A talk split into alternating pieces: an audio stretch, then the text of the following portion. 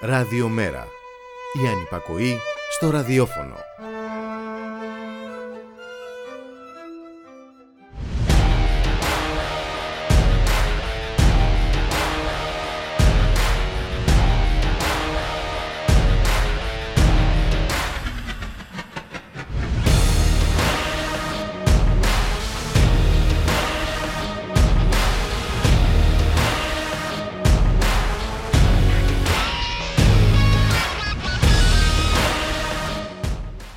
Κρατικός μηχανισμός είναι σε ετοιμότητα. Περισσότερες από 400 πυρκαγιές σε μια εβδομάδα. Την τιμητική της έχει σήμερα η Χαλκιδική. Τις προηγούμενες μέρες ήταν η Ζάκυνθος, η Κάριστος, το Λασίθι, το Πήλιο. Τι να τα κάνεις τα δέντρα όταν υπάρχουν τα ραφάλ; Τι να τους κάνεις τους πυροσβέστες όταν υπάρχουν οι ανεμογεννήτριες; Η ανάπτυξη είναι καθοδόν. Αισιοδοξία από την κυβέρνηση στο Φόρουμ των Δελφών. Έτσι λένε τώρα τις εκδρομές φίλων, γνωστών και συνεταίρων. Οι άλλοι, αυτοί που μένουν πάντα ιδανικοί και ανάξιοι έραστες των μακρισμένων ταξιδιών, διαμαρτύρονται ανέτεια γιατί δεν έχουν λύσει τα ψυχολογικά τους. Τι να τα κάνεις τα λεφτά άμα δεν έχεις φράγκο. Κάποτε είχαμε μια σημαντική παραγωγή ζάχαρης. Σήμερα πληρώνουμε εκατοντάδες εκατομμύρια ευρώ το χρόνο σε εισαγωγές. Τι να την κάνεις τη ζάχαρη όταν ανοίξεις τη Δύση; Ο πόλεμος στην Ουκρανία συνεχίζεται, η λύση της διαπραγμάτευσης δεν υπάρχει ούτε σαν ιδέα. Τι να την κάνεις την ειρήνη όταν υπάρχει ο Πούτιν; Από την Κική και την Κοκό πια να διαλέξω, έλεγε ένα παλιό τραγουδάκι. Λίγο παραλλαγμένο θα το τραγουδήσουν την ερχόμενη Κυριακή οι Γάλλοι τι να τις κάνεις τις ακροβασίες όταν υπάρχει η πεπατημένη. Δευτέρα σήμερα, 11 Απριλίου, δύο χρόνια συμπληρώνονται από το θάνατο του Περικλή Κοροβέση. Η ζωή, η πορεία και το συγγραφικό του έργο σημαδεύτηκε από τη θέληση και την αποφασιστικότητά του να κάνει γνωστά το 1969 στη διεθνή κοινότητα τα βασανιστήριά του από τη Χούντα από τους ανθρωποφύλακες. Μπουκάρουν που λες οι ασφαλίτες νύχτα στο σπίτι καθώς τρώγαμε. Βουτάνε εμένα και το στυλιάρι. Αφήνουν πίσω την ένα μεντή και τη γυναίκα μου. Ανακατεύουν με τα βρωμοχερά τους μέχρι και τα εσωρουχά της, που είχε πάντα θαυμάσια τακτοποιημένα. Ένας κανονικός βιασμός. Ε, μετά ακολούθησαν τα γνωστά. Μπουμπουλίνας, Αβέροφ, έγινα, εξευτελισμός, ξύλο, βασανιστήρια. Είχα όμως αποφασίσει ότι δεν θα τους περνούσε, ότι η δική μου πίστη ήταν ισχυρότερη.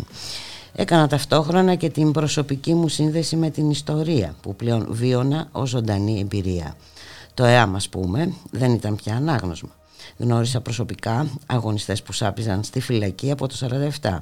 Δεν θα ξεχάσω το παιδικό πρόσωπο που παρά τις κακουχίες διατηρούσαν Λες και ο χρόνος είχε σταματήσει τη στιγμή της σύλληψης. Ήταν η κρυμμένη, φυλακισμένη, βασανισμένη πλευρά της ανέμελης Αθήνας των φοιτητικών μου χρόνων που προσπαθούσε να αμυνθεί τραγουδώντας, κυρίως Θεθωράκη, επειδή ξέραμε πόσο εκνεύριζε τους δεσμότες μας.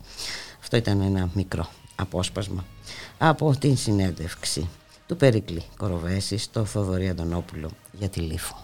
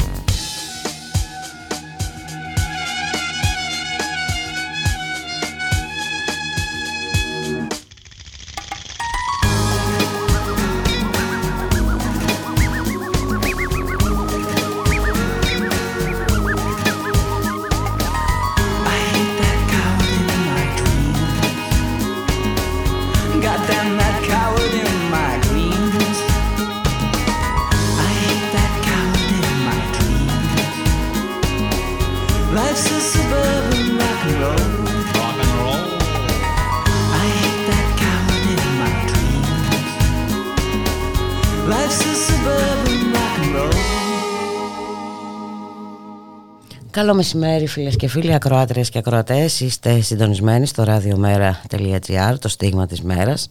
Στον ήχο Γιώργος Νομικός, στην παραγωγή Γιάννα Θανασίου, στο μικρόφωνο η Μπουλίκα Μιχαλοπούλου. Καλή εβδομάδα. Να καλωσορίσουμε τον εκπρόσωπο τύπου του Μέρα 25, Μιχάλη Κερθαρίδη. Μιχάλη, καλό σου μεσημέρι. Καλό μεσημέρι Μπουλίκα, καλό μεσημέρι και στις ακροάτρες και τους ακροατές μας. Ε, καλή εβδομάδα. Καλή εβδομάδα. Ε, πλησιάζει και το Πάσχα. Ε. και η Ανάσταση. Ε. Ε, και εντάξει και μαζί βέβαια με το Πάσχα Θεωρητικά Θα είναι και, ναι πολύ θεωρητικά ε, Προφανώς ε, και μαζί με το Πάσχα θα είναι και ο δεύτερος γύρος, γύρος των ε, γαλλικών εκλογών έτσι, Που είχαμε χθες το, τον πρώτο γύρο Ο οποίος νομίζω μπουλίκα ότι σε μεγάλο βαθμό επιβεβαίωσε αυτά τα, τα διέξοδα, τα γνωστά στα οποία είναι βυθισμένη η Ευρώπη έτσι, και η Ευρωπαϊκή Ένωση μετά από την ε, ε, αδυναμία ή απροθυμία μάλλον ακόμα καλύτερα να ξεπεράσει όλες τις, ε, τις κρίσεις της με προεξάρχουσα μάλλον την τη δημοκρατική και αυτό φαίνεται για άλλη μια φορά όπου οι, οι, οι πολίτες καλούνται όχι να επιλέξουν ποιον θέλουν κυρίως. Το μη χειρόν βέλτιστον καλούνται να επιλέξουν αλλά τελικά ναι, αλλά... Ε, και εκεί υπάρχει ένα ερωτηματικό. Ναι, ε, εντάξει, προφανώς ε, όταν η, η, η, μία επιλογή αν θέλεις είναι ο, ο, ο φασισμός. Ναι, ναι αλλά κοίταξε να δεις από την άλλη έχουμε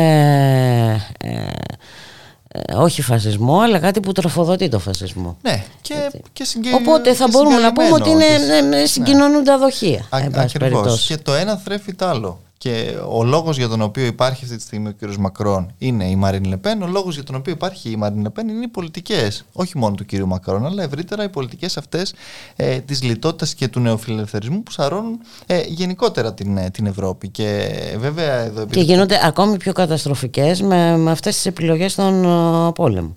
Ακριβώς. Ε, και, και βέβαια δεν είναι καθόλου τυχαίο κιόλας ότι, ο, ο, ότι η βασική αν θέλεις εκστρατεία της ε, Μαρίν Λεπέν ε, είχε να κάνει κυρίως με την ακρίβεια, με, το, με, με, τα κοινωνικά ζητήματα τη στιγμή που ο Γάλλος Πρόεδρος ε, προσπαθούσε να παρουσιαστεί ως ε, Ναπολέον Βοναμπάρτης ε, έτσι στο, στον πόλεμο και με όλες αυτές τις, τις διαδικασίες τις οποίες βλέπουμε. Αλλά και εδώ επειδή διάφορες πέφτουν να βγάλουν και άλλου τύπου και άλλου είδους συμπεράσματα ακόμα και για το ιστορικά της, της χώρας δεν πρέπει να ξεχνάμε ότι και ο Μακρόν ακόμα όταν ήρθε Βέβαια με τον ε, φόβο το γνωστό της Μαρίν Λεπέν τότε ήρθε μετά την καταστροφική θητεία του Γάλλου σοσιαλιστή υποτίθεται τότε πρόεδρου ε, Ολάντ.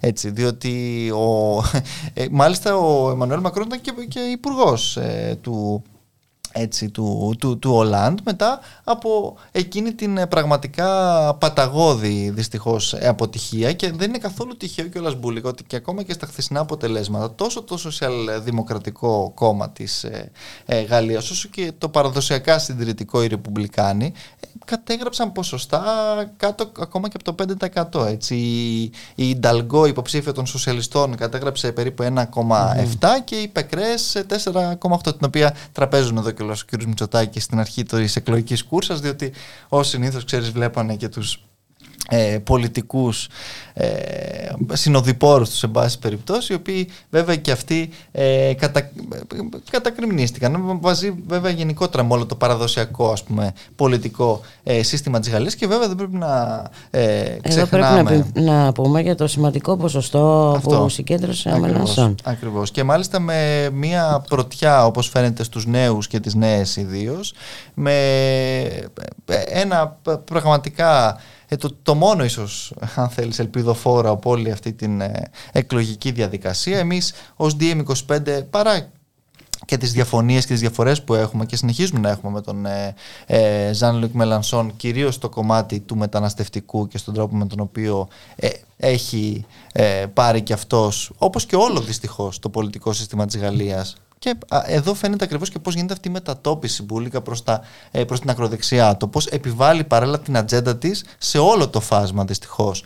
Η οποία ακροδεξιά να πούμε ότι συγκεντρώνει πάνω 30%. από 30%. Πάνω από 30%. Γιατί είναι και ο Ζεμούρ, ο οποίος Ναι. είναι ακόμα πιο ε, ακραίος, αν θες, από την Μαρίνη Λεμπέ. Και ε, για τον Μελανσόν που, που ανέφερε, ε, Μπούλικα, τον οποίο βέβαια και συγχαίρουμε και ήθελα να πω ότι στηρίξαμε εμείς ως ε, DM25 στην, ε, στη Γαλλία. Ε, έχει ξέρεις, ενδιαφέρον και το πώς ακούγαμε ακόμα και χθες εδώ τα, τα ρεπορτάζ στην ε, ελληνική τηλεόραση και στην κρατική τηλεό- τηλεόραση για τον, ε, με την παρ- προσπάθεια να παρουσιαστεί η, η ακροδεξιά από τη μία Μαρίν Λεπέ και την άλλη ο ακροαριστερός ε, Ζαν ε, Λουκ Μελανσόν. Εντάξει, είναι ο- ο- όλοι αυτοί οι, οι, οι γνωστοί βέβαια διαδικασία την οποία μετέρχονται τα συστημικά μέσα και βέβαια κα, κανένας λόγος για τον ακροκεντρό έτσι Εμμανουέλ ε, Μακρόν ε, ο οποίος ε, βέβαια να πούμε ότι σε όλη αυτή την, ε, τη θητεία του δεν ήταν καθόλου ρόδινες αν θέλεις οι πολιτικές οι οποίες εφάρμοσε. Είχε τεράστιες κοινωνικές αντιδράσεις και θα συνεχίζει ε, να έχει. Και γι' αυτό το λόγο κιόλας ε, και εμείς ε, Μπούλικα ε, συντασσόμαστε αν θέλεις και με την προτροπή χθες του, του, του, του υποψηφίου της ανυπότακτης Γαλλίας του, του κυρίου Μελανσόν για καμία ψήφο στην Μαρίν Λεπέν προφανώς στην, την Κυριακή της 24ης ε, του Απρίλη αλλά από εκεί και έπειτα την επόμενη κιόλας μέρα μπουλικά όποιος κι αν είναι ο ένικος ε, του Ελιζέ είτε η ακροδεξιά είτε ο νοφιλελεύθερος δεν, έτσι, δεν, δεν θα αν θέλεις ε, θα τον ε, λυπηθούμε λιγότερο. Την επόμενη κιόλας μέρα θα πρέπει οι Γάλλοι πολίτες και νομίζω θα το κάνουν αυτό ούτως ή άλλως ε, να ξαναείναι στους δρόμους, να ξαναβγούν στους δρόμους απέναντι σε όλες αυτές τις, τις διαδικασίες με την νεολαία κιόλας να πρωτοστατεί σε όλα αυτά η οποία έδωσε και τα μεγάλα αυτά τα υψηλά ποσοστά στην, ε, στην αριστερά στην, ε, στη Γαλλία διότι πραγματικά εδώ ε, τα διακυβεύματα είναι πάρα πολλά. Το, το πρόγραμμα του Εμμανουέλ Μακρόν είναι ε, πραγματικά μια ακόμα μεγαλύτερη και εντυνόμενη επίθεση στα κοινωνικά δικαιώματα. Μιλάει για το νέο συνταξιδοτικό, μιλάει ε, για την ε, ε, μη ανάγκη να υπάρξουν αυξήσεις ε, στους μισθούς, α, αλλά κάποια, ξέρεις, κάποια bonus, κάποια πριμ ε, παραγωγικότητας. Είναι όλη αυτή η γνωστή ατζέντα, η οποία δυστυχώς δεν αποδυναμώνει ε, την... Ε, Μαρίν Λεπέν την επόμενη μέρα. Αντιθέτως, την ενδυναμώνει και πάλι, την, ε, την, την, την κρατάει σε όλη αυτή την, τη διαδικασία, διότι μιλάμε για πολιτικές που συνεχίζουν να φτωχοποιούν τη μεγάλη κοινωνική πλειοψηφία και στη Γαλλία, με ό,τι αυτό συνεπάγεται ε, από την άλλη για μια ε, ακροδεξιά υποψήφια, η οποία προσπαθεί να μιλήσει βέβαια στα πιο ε, στα ένστικτα τα ρατσιστικά και σε όλα αυτά τα οποία ε, έχουμε δει να κάνει ε, διαχρονικά έχοντας μάλιστα προσπαθήσει τελευταία να, ε, να αποκτήσει και μια πιο ουδέτερη γλώσσα μια λίγο μεγαλύτερη μετριοπάθεια στον, ε, στον λόγο ε, και την εκφορά των ε, προτάσεών της παραμένοντας βέβαια στον πυρήνα της ατζέντας της το ζήτημα του μεταναστευτικού το ζήτημα των δικαιωμάτων και των προνομίων για τους καθαρά ας πούμε Γάλλους πολίτες ε, και της περικοπής των επιδομάτων για όποιον δεν είναι Γάλλος πολίτης μια, φο- μια σειρά από τέτοια ζητήματα τα οποία βέβαια επειδή και εδώ τα ακούμε διάφορα για, από τους εγχώριους ε, δημοκράτες αν θέλεις ε, μπουλικα του μνημονιακού τόξου εντάξει, δεν είναι και ζητήματα τα οποία και ο, ο κύριος Βορύδης ας πούμε ή ο κύριος Γεωργιάδης δεν ζηλεύουν και δεν θα θέλουν να εφαρμόσουν και εδώ μην μη, μη, μη βλέπουμε τώρα Εντάξει, που... εδώ υπάρχουν εφαρμογές Καλά, τέτοιου ούτως ή άλλως τύπου, υπάρχουν, Μιχάλη ακριβώς. Κρυθαρίδη. Γιατί να μιλήσουμε τώρα, να μιλήσουμε για τις επαναπροωθήσεις, να μιλήσουμε για τις δυσκολίες ε, ε, στις Εδώ δεν διαδικασίες χορηγούν άμκα αίτησης. στους ανθρώπους αυτούς. Ακριβώς, εντάξει. Είναι ε, δυστυχώς η ίδια αυτή ε, λογική και, και πρακτική. Διότι το πρόβλημα, ξαναλέω, παραμένει ε, η Ευρώπη. Το πρόβλημα παραμένει αυτή η Ευρωπαϊκή Ένωση με τον τρόπο με τον οποίο και λειτουργεί με τον τρόπο με τον οποίο επιβάλλει αυτές τις, τις πολιτικές. Σήμερα πάλι ο κύριος Ρέγκλιν, καλή ώρα, ε, μιλάει με συνέντευξή του στο, στο capital.gr και αναφέρεται στην ανάγκη να επανέλθουν τα πλεονάσματα στη χώρα μας. Αλλήμον, εξάλλου όλα, όλα πάνε ρολόι. Όλα πηγαίνουν ναι. ακριβώς, η επιστροφή στην, στην κανονικότητα. Ε, οπότε όλα αυτά δυστυχώς θρέφουν, συντηρούν έτσι ε, και γεννούν τα τέρατα αυτά και γιγαντώνουν. Και γιγαντώνουν, σαφώς. Και γιγαντώνουν. Ε, και όσο τα πράγματα χειροτερεύουν τόσο. Ε... Και, δεν είναι δεδομένο το αποτέλεσμα, έτσι, για να μην, ε, μην έχουμε τέτοιους εφησυχασμούς. Κανένα αποτέλεσμα δεν είναι δεδομένο σε δύο Εφησυχασμό προσωπικά εγώ δεν έχω. Καλά.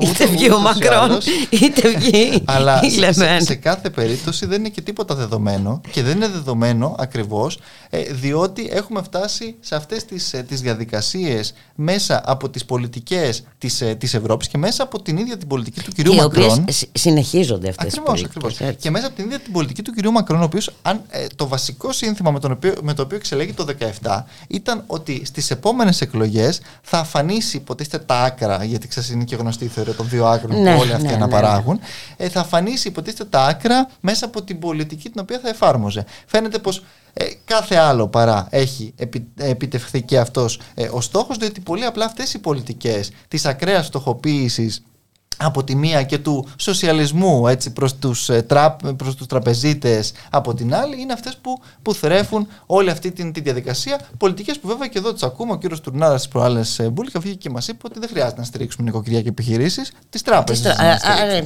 ε, τώρα κοίταξε να δεις τώρα.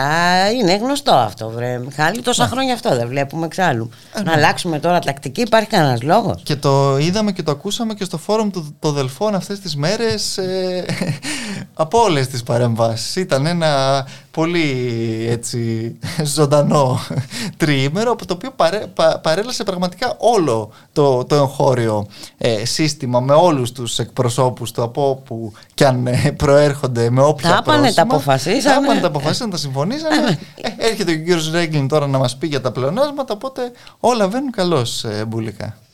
Ναι, ναι. Θα, δεν είπαμε όμως και κάτι άλλο που ένα συμπέρασμα που βγαίνει από τις γαλλικές εκλογές που έχει σημασία. Ότι υπάρχει πλειοψηφία ενός ετερόκλητου αντισυστημικού μετώπου. Ναι.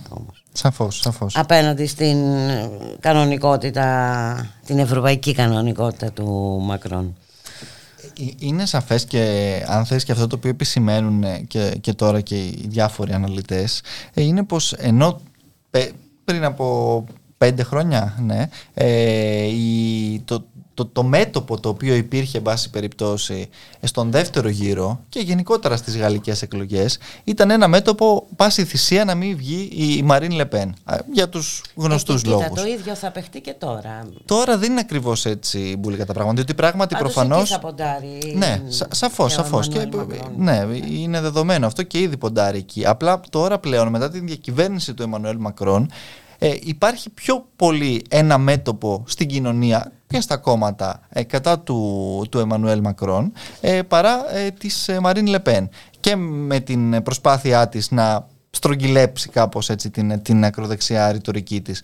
Ε, γι' αυτό κιόλας νομίζω ότι στο πλαίσιο αυτό και ο Ζαν Λουίκ Μελάνσον χθες μίλησε καθαρά ενώ την προηγούμενη φορά δεν είχε πάρει ακριβώς κάποια ε, σχετική θέση και, και, και, και, και προέτρεψε βέβαια ε, τους, ε, τους αριστερούς, τους προοδευτικούς δημοκράτες πολίτες της Γαλλίας να μην δώσουν καμία ψήφο ε, στη Μαρίν Λεπέν σε δύο κυριακές. Όχι να ψηφίσουν ε, Εμμανουέλ Μακρόν, έτσι, αλλά να μην ε, ψηφίσει κανένας από αυτούς την, ε, την υποψήφια της, της ακροδεξιάς. Μένει να δούμε βέβαια τι θα συμβεί σε, σε δύο εβδομάδες. Σε κάθε περίπτωση ξαναλέω ότι σίγουρα ιτημένο όπως είπες και εσύ είναι το το σύστημα αυτό το οποίο ε, θέλει να μας επιβάλλει μια κανονικότητα την οποία δεν βλέπουν οι πολίτες σε καμία περίπτωση στην ε, καθημερινότητά τους και εκεί ακριβώς πόνταρε και πάλι η Μαρίν Λεπέν και από την άλλη βέβαια η ίδια αν θέλεις η δημοκρατία και η δημοκρατική διαδικασία που για άλλη μια φορά καλούνται να επιλέξουν σε μία ακόμα χώρα της Ευρωπαϊκής Ένωσης οι πολίτες με βάση τη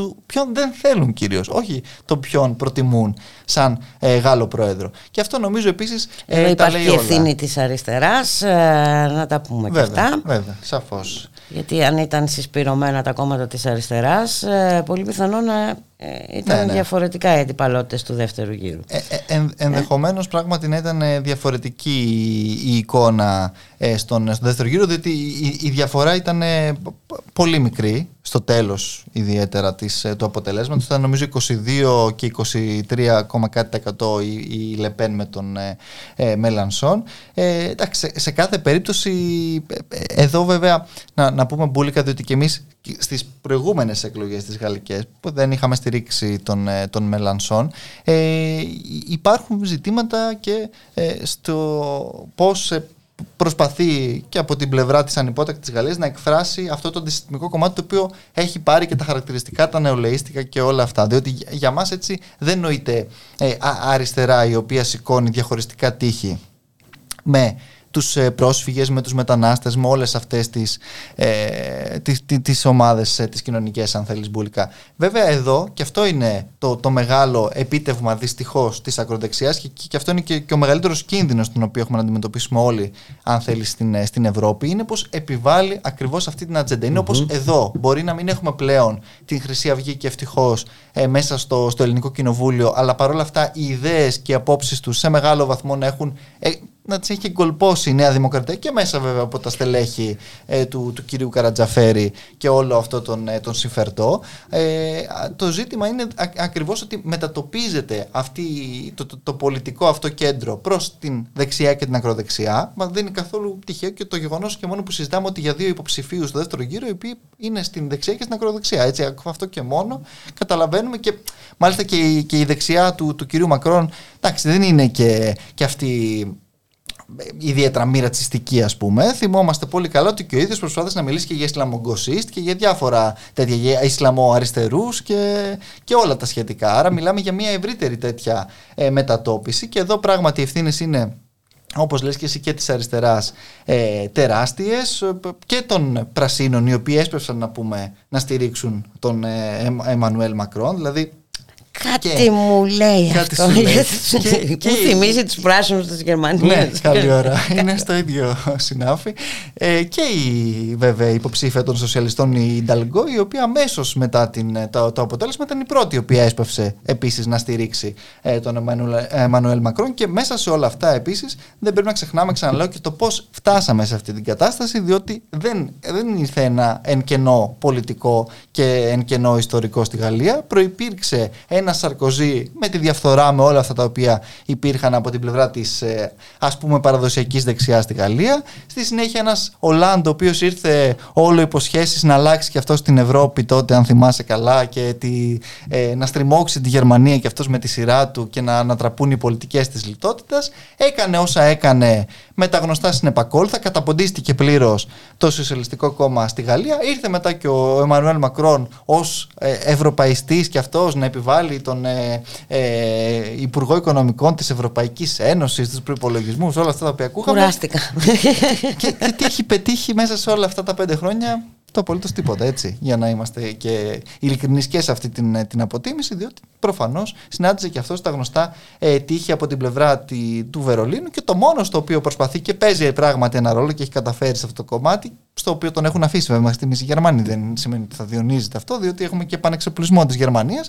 Είναι το κομμάτι ε, το πολεμικό, το κομμάτι αυτό το πιο της εξωτερικής πολιτικής που δεν έχει και ιδιαίτερο κόστος για τη γερμανική βιομηχανία και άρα ε, μπουλικα ε, υπάρχει έτσι ένα πεδίο να έχει και αυτός να αναδεικνύει την ηγετική Να του παίζει κι αυτός. φυσιογνωμία για την οποία βέβαια όπως καταλαβαίνεις ε, όλο το, το σύμπλεγμα των συστημικών μέσων το Σαββατοκύριακο εδώ στη χώρα μας έπλεκε ε, αγιογραφίες.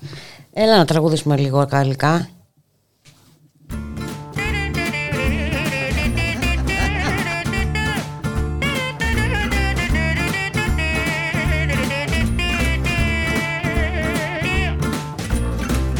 Donnez-moi une suite au Ritz, je n'en veux pas des bijoux de chez Chanel, je n'en veux pas. Donnez-moi une limousine, j'en ferai quoi? Offrez-moi du personnel, j'en ferai quoi? Un manoir à Neuchâtel, ce n'est pas pour moi. Offrez-moi la tour Eiffel, j'en ferai quoi? Pa.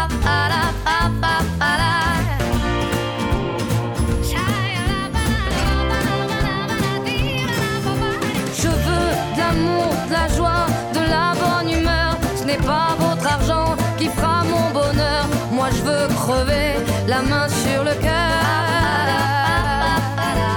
Allons ensemble découvrir ma liberté. Oubliez donc tous vos clichés. Bienvenue dans ma réalité.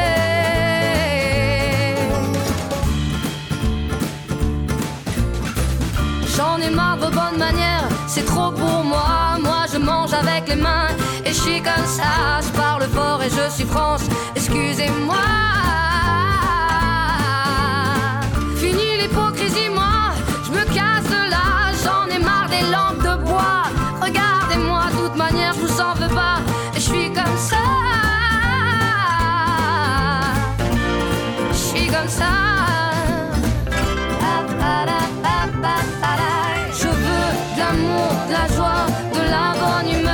Ce n'est pas votre argent qui fera mon bonheur. Moi je veux crever la main sur le cœur. Allons ensemble découvrir ma liberté. Oubliez donc tous vos clichés. Bienvenue dans ma réalité.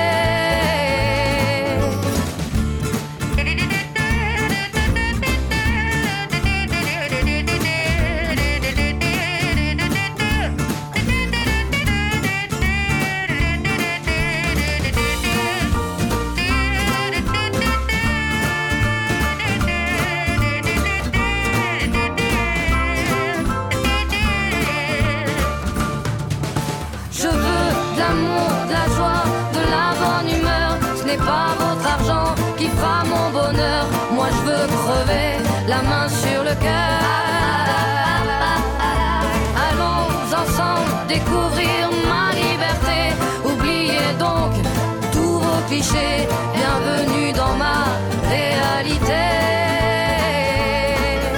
Je veux de l'amour, de la joie, de la bonne humeur. Ce n'est pas votre argent qui fera mon bonheur. Moi je veux crever la main sur le cœur. Allons ensemble découvrir ma liberté. Oubliez donc tous vos clichés.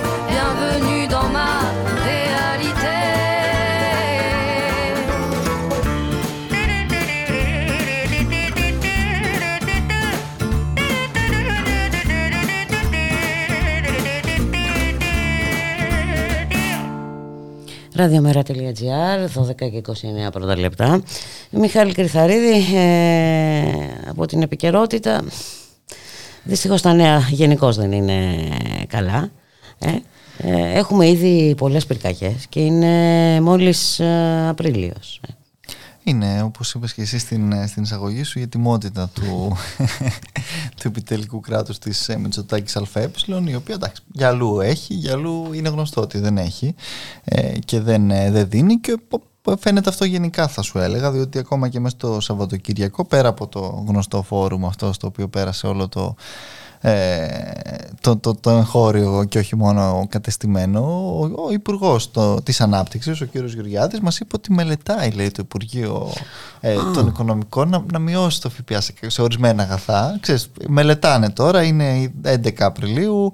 Ε, κάποια στιγμή ελπίζουν να καταλήξουν και αυτές οι μελέτες ε, μπας και, και σωθεί και καμιά μικρομεσαία επιχείρηση μπας και μπορέσει κανένας άνθρωπος να, να, να, να, να, να ψωνίσει πέντε ε, βασικά πράγματα εντάξει δηλαδή τι, τι- τι να πούμε. Και ο Πρωθυπουργός βέβαια ο ίδιος ο οποίος στο φόρουμ καλή ώρα ε, το συγκεκριμένο μας είπε ότι προκρίνει τις ευρωπαϊκές λύσεις ε, στο ζήτημα αλλιώς θα πρέπει να αναλάβουν τα κράτη μετά πλέον τι- τι- τις δικές τους πρωτοβουλίες δηλαδή οι ευρωπαϊκές λύσεις αν έρθουν θα έρθουν 28 περίπου Μαΐου που θα είναι η επόμενη σύνοδος κορυφής άρα μέχρι τον επόμενο 1,5 μήνα ο κ. Μητσάκης δεν σκοπεύει να κάνει κάτι θα περιμένει τις ευρωπαϊκές, ε, τις ευρωπαϊκές λύσεις που ξέρουμε πώς έρχονται δεν έρχονται ποτέ Ε, συνήθως ναι. Ε, και αν έρχονται, έρχονται Ναι. με, με πολύ μεγάλη καθυστέρηση και δεν λύνουν και ε, ποιους κανένα αφορούν. ουσιαστικό Α, α, ακριβώς. πρόβλημα. Ε, και μετά θα αναλάβει τις όποιες ε, πρωτοβουλίες, άρα ε, ζει σε Ιούνιο μου μάλλον. Ε, και δεν ξέρουμε βέβαια ακόμα και το τι θα γίνει και με τον κατώτατο μισθό που οι διαρροές τουλάχιστον τις τελευταίες μέρες και ώρες λένε ότι θα είναι ακόμα μικρότερος από αυτά τα οποία είχαμε ακούσει πριν μερικούς μήνες από τον κύριο Μητσοτάκη. Γενικότερα θα έλεγα πως ε, όλα βαίνουν καλώς εις βάρος μας. ναι, ακριβώς, ακριβώς. Δυστυχώς αυτή είναι η, η πραγματικότητα και η κατάσταση στην οποία ε, βλέπουμε σε μια σειρά αποζητήματα και κατά τα άλλα και, και βέβαια το σημαντικότερο είναι ότι διαρκεί ε, αυτός ο πόλεμος ε, συνεχίζεται. Ε, δεν φαίνεται καμία κανένας δρόμος διαφυγής. Ε, και βέβαια είναι ένα ζήτημα να δούμε και κατά πόσον οι κυρώσεις που έχουν επιβληθεί ε, ποιον έχουν ωφελήσει και ποιον έχουν βλάψει ε, τελικά ε, Μιχάλη Κρυθαρίδη. Ε, φαίνεται ότι το ζητούμενο τουλάχιστον εγώ αυτό καταλαβαίνω είναι να εξαφανιστεί ο Πούτιν. Ε, με πάση θυσία Ακριβώς, εντάξει, άλλωστε το ομολόγησαν αν θέλεις και με, την, ε, με αυτά τα οποία διέρευσαν τότε είτε από αυλεψία είτε και από πρόθεση για την αλλαγή του, του καθεστώτος ε, στην, ε, στη Ρωσία. Σε κάθε περίπτωση όπως λες και εσύ δεν είναι ότι πλη, το, το, το, ποιοι πλήττονται και το τι αποτελέσματα αν θες έχουν και όλες, όλες αυτές Και εδώ φαίνεται πόσο επικριτικό είναι αυτό το ναι. ενδιαφέρον και η αμέριστη αλληλεγγύη στους Ουκρανούς ε, πρόσφυγες. Ε, όπως επίσης Μπούλη κατάξει τώρα αυτά τα οποία βλέπουμε τις τελευταίες μέρες με τις εκταφές ε, σε δημόσια ζωντανή τηλεοπτική σύνδεση. Έλα, αυτό είναι ε, εμετικό τουλάχιστον. Ακριβώς, ακριβώς. Δεν, ε, δεν νομίζω το θέμα είναι ότι δεν υπάρχει καμιά παρέμβαση. Το, το θέμα είναι ότι για άλλη μια φορά και εκεί οι θεσμοί, που είναι έτσι εντεταλμένοι να κάνουν τη δουλειά τους πετούν ως συνήθως και αυτοί ε, τον, ε, το δικό τους χαρτέτο. Mm. Και κατά τα άλλα, βέβαια, επίσης να πούμε ότι συνεχίζεται και όλο το θεάρεστο ε, νομοθετικό έργο της κυβέρνησης, μιας και μέσα στη βδομάδα ε, έρχεται στη Βουλή και το νομοσχέδιο του κυρίου Χατζηδάκη για τον ΟΑΕΔ. Ξέρετε, δουλειά ξανά, αυτά τα, τα ωραία, τα εφάνταστα τα οποία εφευρίσκει κατά καιρούς ε, για να συνεχίσει τις ε, γνωστές μεταρρυθμίσεις του. Και καταλαβαίνουμε και εκεί ποιες νέες, αν θέλεις, κοινωνικές ομάδες ε, πλήττονται, αφού πρώτα βέβαια πάντα έχουν φροντίσει να τις στοχοποιήσουν με κάθε ευκαιρία και κάθε τρόπο από όλες τις ε, προσφυλείς τους ε, συχνότητες, με πραγματικά αυτή την κατασυκοφάντηση την οποία έχει επιχειρήσει ο Υπουργός Εργασίας και κατά των ανέργων. Έχουν προηγηθεί πρώτα οι εργαζόμενοι, αν θυμάσαι καλά, τότε με το εργασιακό νομοσχέδιο και τώρα έρχεται και αυτό να βάλει και αυτό με τη σειρά του ένα ακόμα ε, λιθαράκι σε όλη αυτή την, ε, την πολιτική. Μια πολιτική που ε, το μόνο που καθημερινά προωθεί είναι η κοινωνική εξόντωση, παράλληλα βέβαια με την προστασία πάντα των γνωστών ε, συμφερόντων. Ε, Έτσι πάνε αυτά. Πακέτο. Να σε ευχαριστήσουμε πάρα πολύ Μιχάλη Κρυθαρίδη. Καλή συνέχεια, καλός απόγευμα. Και, ε, και καλώς έχω τον πάντα τον πράγμα. Θα τα πούμε αύριο στις 12 το μεσημέρι. Για χαρά. Γεια σας.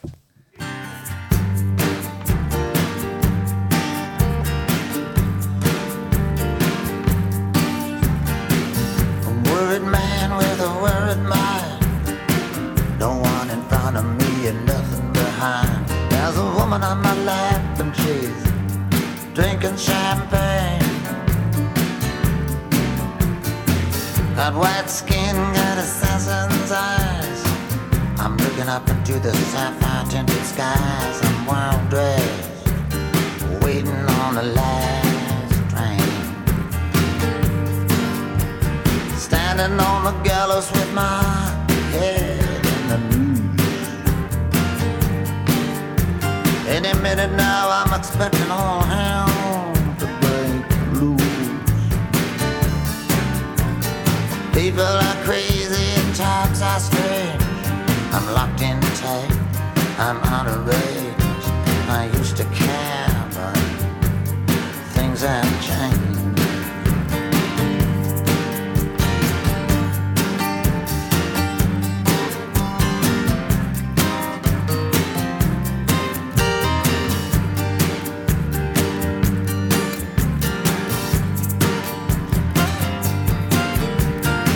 This place ain't doing me any good.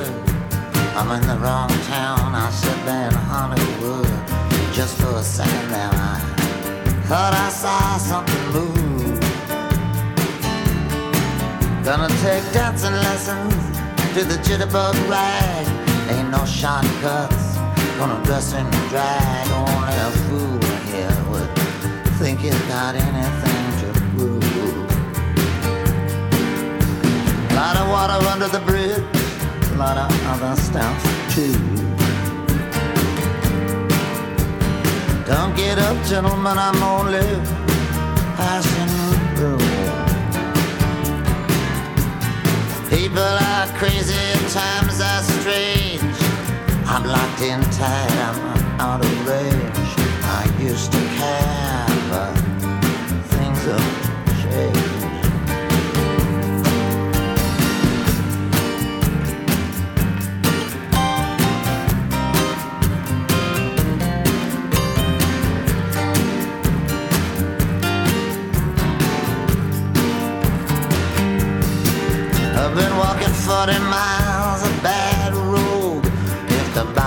right, the world will explode. I've been trying to get as far away from myself as I can.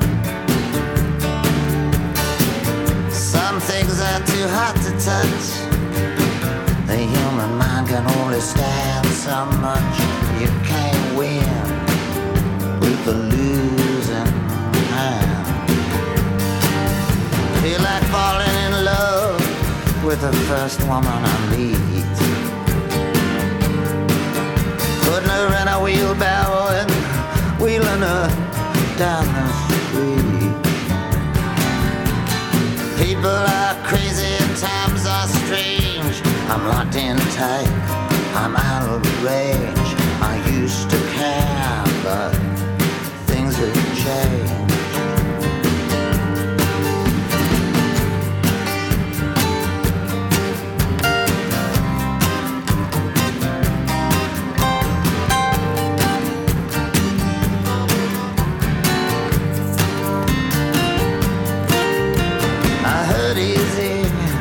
Just don't show it. You can hurt someone and not even know it. The next 60 seconds could be like an eternity. Gonna get low down, gonna fly high. All the truth in the world adds up to one big lie. I'm in love with a woman that don't even appeal to me. Jinx Miss Lucy, they jumped in the lake. I'm not that eager to make a mistake. People are crazy and times are strange. I'm locked in tight, I'm out of range. I used to care,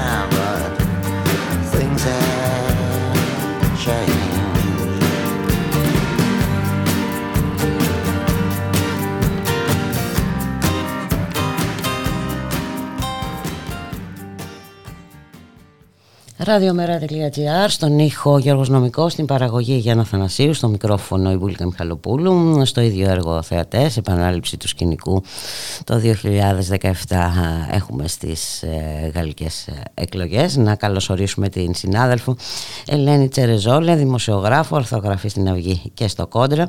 Γεια σου Ελένη, καλώς μεσημέρι. Καλό μεσημέρι Μπούλικα σε σένα και στους ακροατές μας. Λοιπόν, το δίλημα, το γνωστό δίλημα, λοιπόν, θα έχουν να αντιμετωπίσουν οι Γάλλοι πολίτες, ε; Μακρόν ή Λεπέν. Ισχύει, ισχύει, ισχύει Μπούλικα, αλλά ε, σε σχέση με το 2017 ναι, υπάρχουν διαφορές το δίλημα είναι γνωστό ακριβώς, αλλά είναι και αλλαγμένο, έχει αλλάξει επιταχύρω.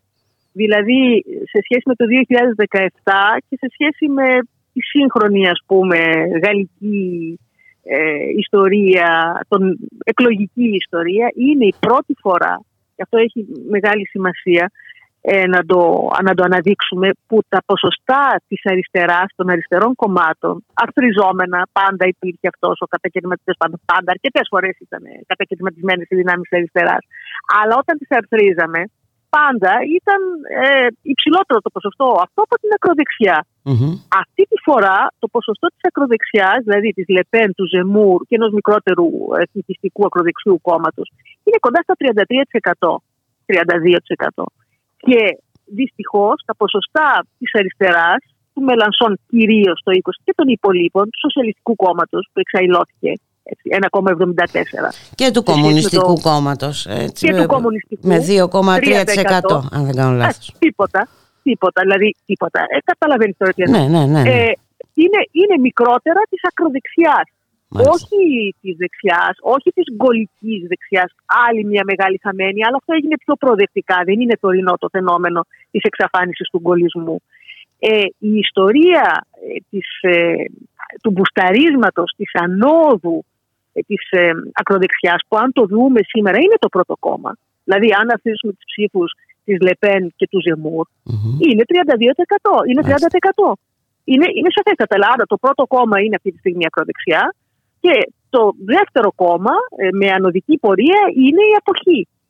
Και από εκεί και πέρα, το τρίτο μεγάλο ας πούμε συμπέρασμα που μπορούμε να βγάλουμε από, τις, από το χθεσινό πρώτο γύρο είναι η τεράστια υποκρισία του νυν Προέδρου, του Εμμανουέλ Μακρόν, ο οποίος επέλεξε, ήταν επιλογή του, ήταν στόχος του να έχει απέναντί του την ακροδεξιά Λεπέν, γιατί θεωρούσαν ότι έτσι θα οδηγηθούν σε ένα αποτέλεσμα όπως το 17 με 66% να σαρώσει.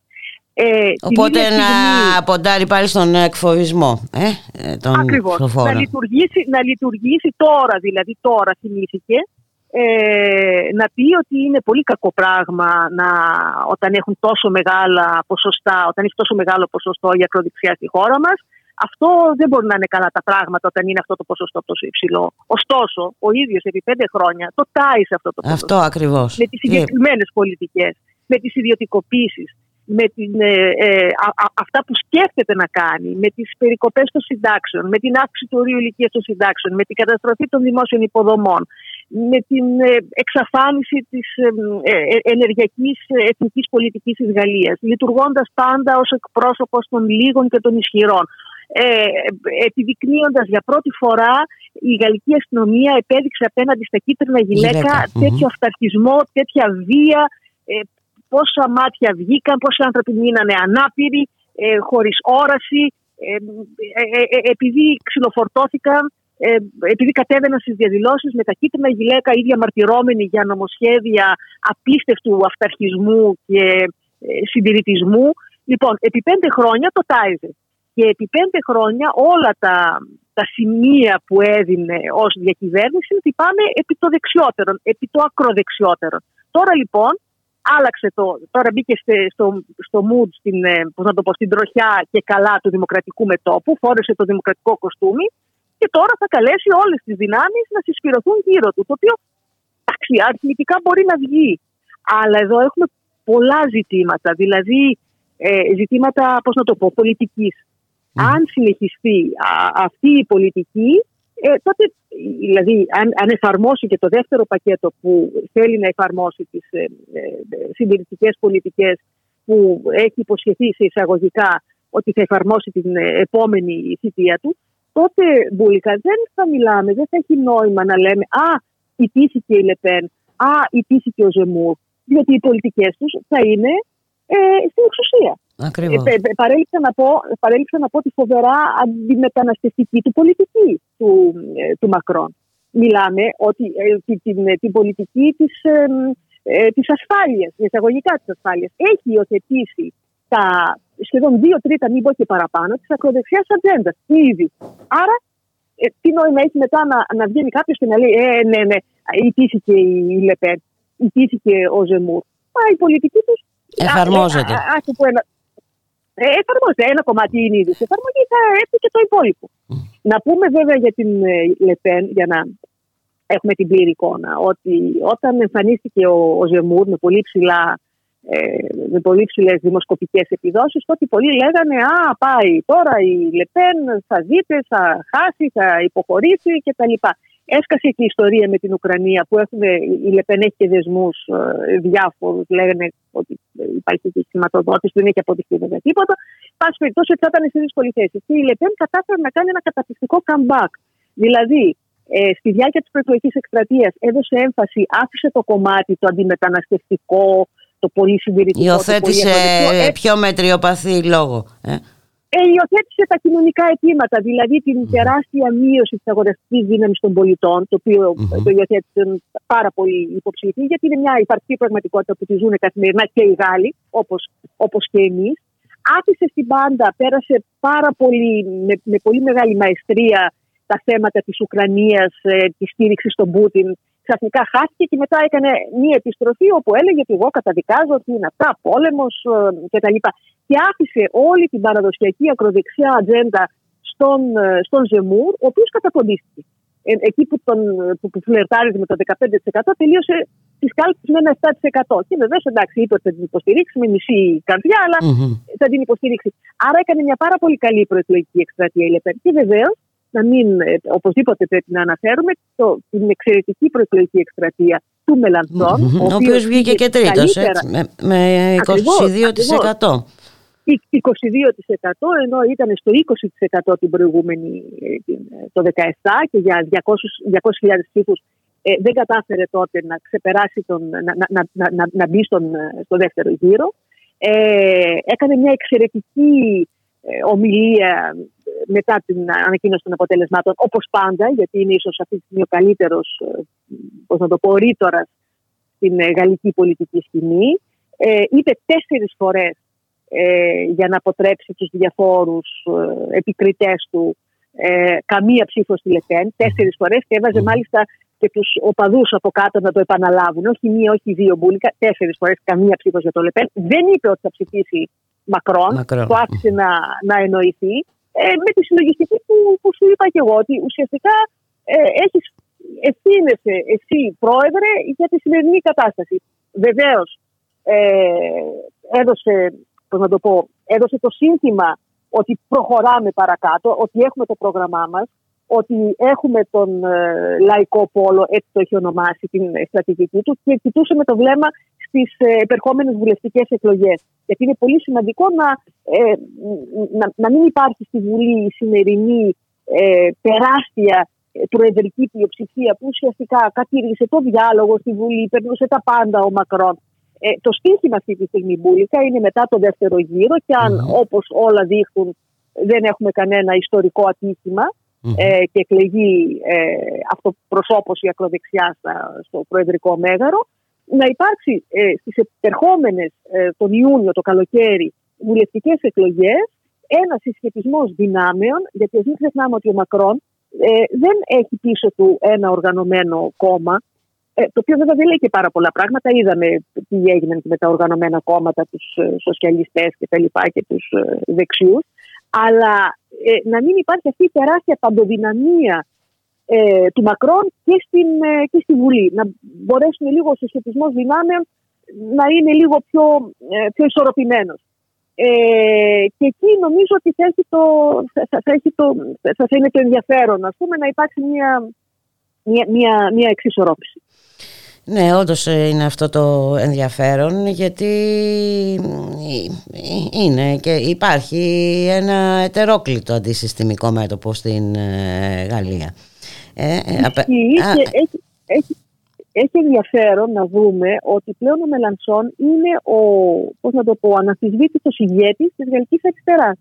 Δηλαδή αυτή τη στιγμή ε, το γαλλικό ΚΚ ε, έκανε μια πολύ καλή δήλωση ο υποψήφιος του, ο οποίος δεν ήταν κακό υποψήφιος, αλλά παρασύρθηκε, πώς να το πούμε. Δεν, δεν, 2,31 τώρα δεν είναι ποσοστό ε, που να ανταποκρίνεται τέλος πάντων στην ιστορική παράδοση του, του Γαλλικού Κομμουνιστικού Κόμματος, ο Φαμπιέν Ρουσέλ. Ε, απέδωσε τις ευθύνες στο Μακρόν, και φυσικά δεν πρόκειται να επιτρέψουμε να έρθει η Λεπέν στην εξουσία. Και εκείνος επίσης έθεσε το θέμα της ενότητας της ε, γαλλικής αριστεράς. Και τώρα η ευθύνη του Μελονσόν για αυτή την ενότητα mm-hmm. είναι πολλαπλάσια. Διότι είναι ο, αντικειμενικά είναι ο, ο επικεφαλής της αριστεράς. Είναι ο επικεφαλής της ε, ε, της αριστεράς αλλά και της οικολογίας. Να πούμε εδώ ότι κατεποντίστηκε και ο, ο, Γιάννη, ο Ζαντό, ο Γιάννικ Ζαντό, ο οποίος ήταν, είχε ελπίδες λόγω της πάρα πολύ καλής του επίδοσης στις ε, ευρωεκλογές και θεώρησε ότι μπορεί να πιάσει και διψήφιο, περιορίστηκε σε ένα 4,5%.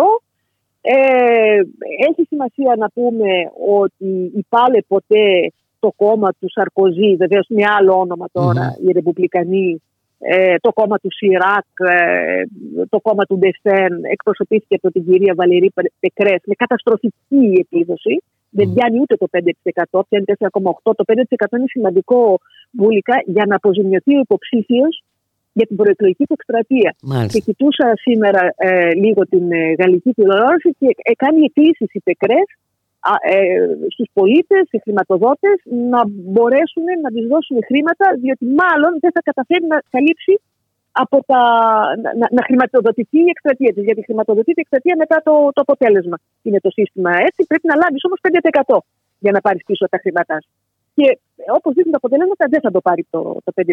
Άρα είναι, πώς να το πω, εκτός από την πολιτική κατάρρευση, είναι και ένας εξευτελισμός ε, κατά κάποιο τρόπο πολιτικό. Ε. Δηλαδή να, να, να, να, βγαίνει τώρα εκπρόσωπος του πάλι ποτέ ναι, κρατεού, ας πούμε, πόλου και να ζητιανεύει, βρε παιδιά, δώστε μου εδώ πέρα, γιατί δεν θα πιάσω το 5% και θα έχω θέματα. Το ίδιο βεβαίω ισχύει με το Σοσιαλιστικό Κόμμα.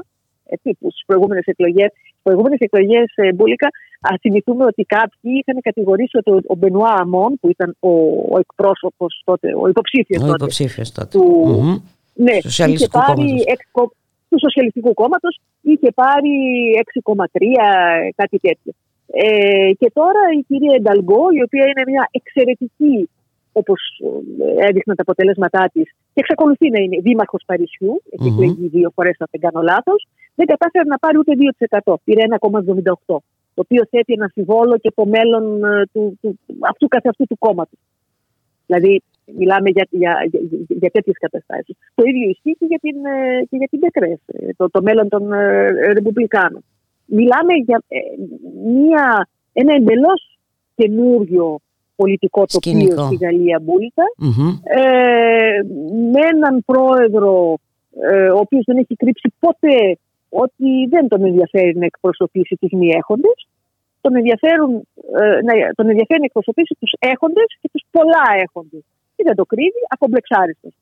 Και ε, ο δεύτερος πόλος είναι η αδιαφορία των πολιτών, η ψηλότατη εποχή. Βέβαια, όχι τόσο υψηλή όσο το 2002, που για πρώτη φορά είχε γίνει το εισαγωγικά πατατράκ και περάσει ο, ο μπαμπάς Λεπέν στον ε, δεύτερο γύρο, τότε είχε πιάσει το 28%. Και το τρίτο σημαντικό είναι ότι έχουμε μια εξίσου ακομπλεξάριστη ακροδεξιά. Δηλαδή και η Λεπέν και ο, ο Ζεμού στα προγράμματά τους, ανεξαρτήτως αν Λεπέν για λόγους τακτικισμού που ανέφερα ε, ήταν πιο λίγο ευέλικτοι.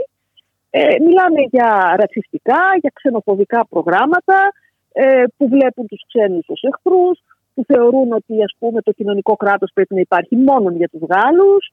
Ε, ε, μία σειρά πραγμάτων που ε, μπουλικα πριν από, ακόμα και πριν από 10 χρόνια θα ήταν αδιανόητα όχι να υποθούν μόνο στο δημόσιο λόγο. Και όμως περνάνε πλέον ως κανονικότητα θα λέγαμε Ακριβώς. Ελένη και όχι μόνο στη Γαλλία. Ε. Και όχι μόνο στη Γαλλία. Μα ε, ε, επειδή καταλαβαίνω τι να πει, είναι πάρα πολύ αστείο που κάποιοι στη χώρα μας ανησυχούν λέει, για την άνοδο τη ΛΕΠΕΝ ναι, έχουν σε υπουργικούς στόχους, υψηλότατους υπουργικούς στόχους, εκπροσώπους της ίδιας ιδεολογίας. Αυτά είναι τα μυστήρια της χώρας. Ε, ναι, εντάξει, και ακολουθούνται και τέτοιες τακτικές. Τώρα οι επαναπροωθήσεις πώς μπορούν να, να ονομαστούν, ε, Ελένη. Ε, ε. Τις οποίες έχουν καταγγείλει και πλήστε όσε διεθνείς ε, οργανώσεις έχουν τεκμηριωθεί. Ε, αλλά νομίζω ότι είναι ακριβώς το ίδιο μήκος κύματος. Είναι στο ίδιο μήκος κύματος με τις χώρες του Βίζεγκραντ, με τον κύριο Όρμπαν που επανεξελέγει τριαμβευτικά, αυξάνοντας και τα ποσοστά του. Υπάρχει μια, είναι σαφές αυτή τη στιγμή ότι στην Ευρώπη υπάρχει μια ευρύτερη ε, τάση, ε, όχι απλά συντηρητικοποίησης, ε, ακομπλεξάριστη και χωρίς κανένα ταμπού ακροδεξιάς που λέει το όνομά της και δυστυχώς βρίσκει πάρα πολύ μεγάλη επίχυση. Αλλά σε αυτό ε, Τροφοδοτείται συνεχώς, ωστόσο, Ελένη. Και από την ευρωπαϊκή πολιτική συνολικά. Ε, Ακριβώς. Ακριβώς. Ακριβώς. Ευθύνονται οι συγκεκριμένες πολιτικές. Τώρα εισπράττουμε ε, τις συνέπειες ε, αυτών των πραγμάτων. Και αν θέλεις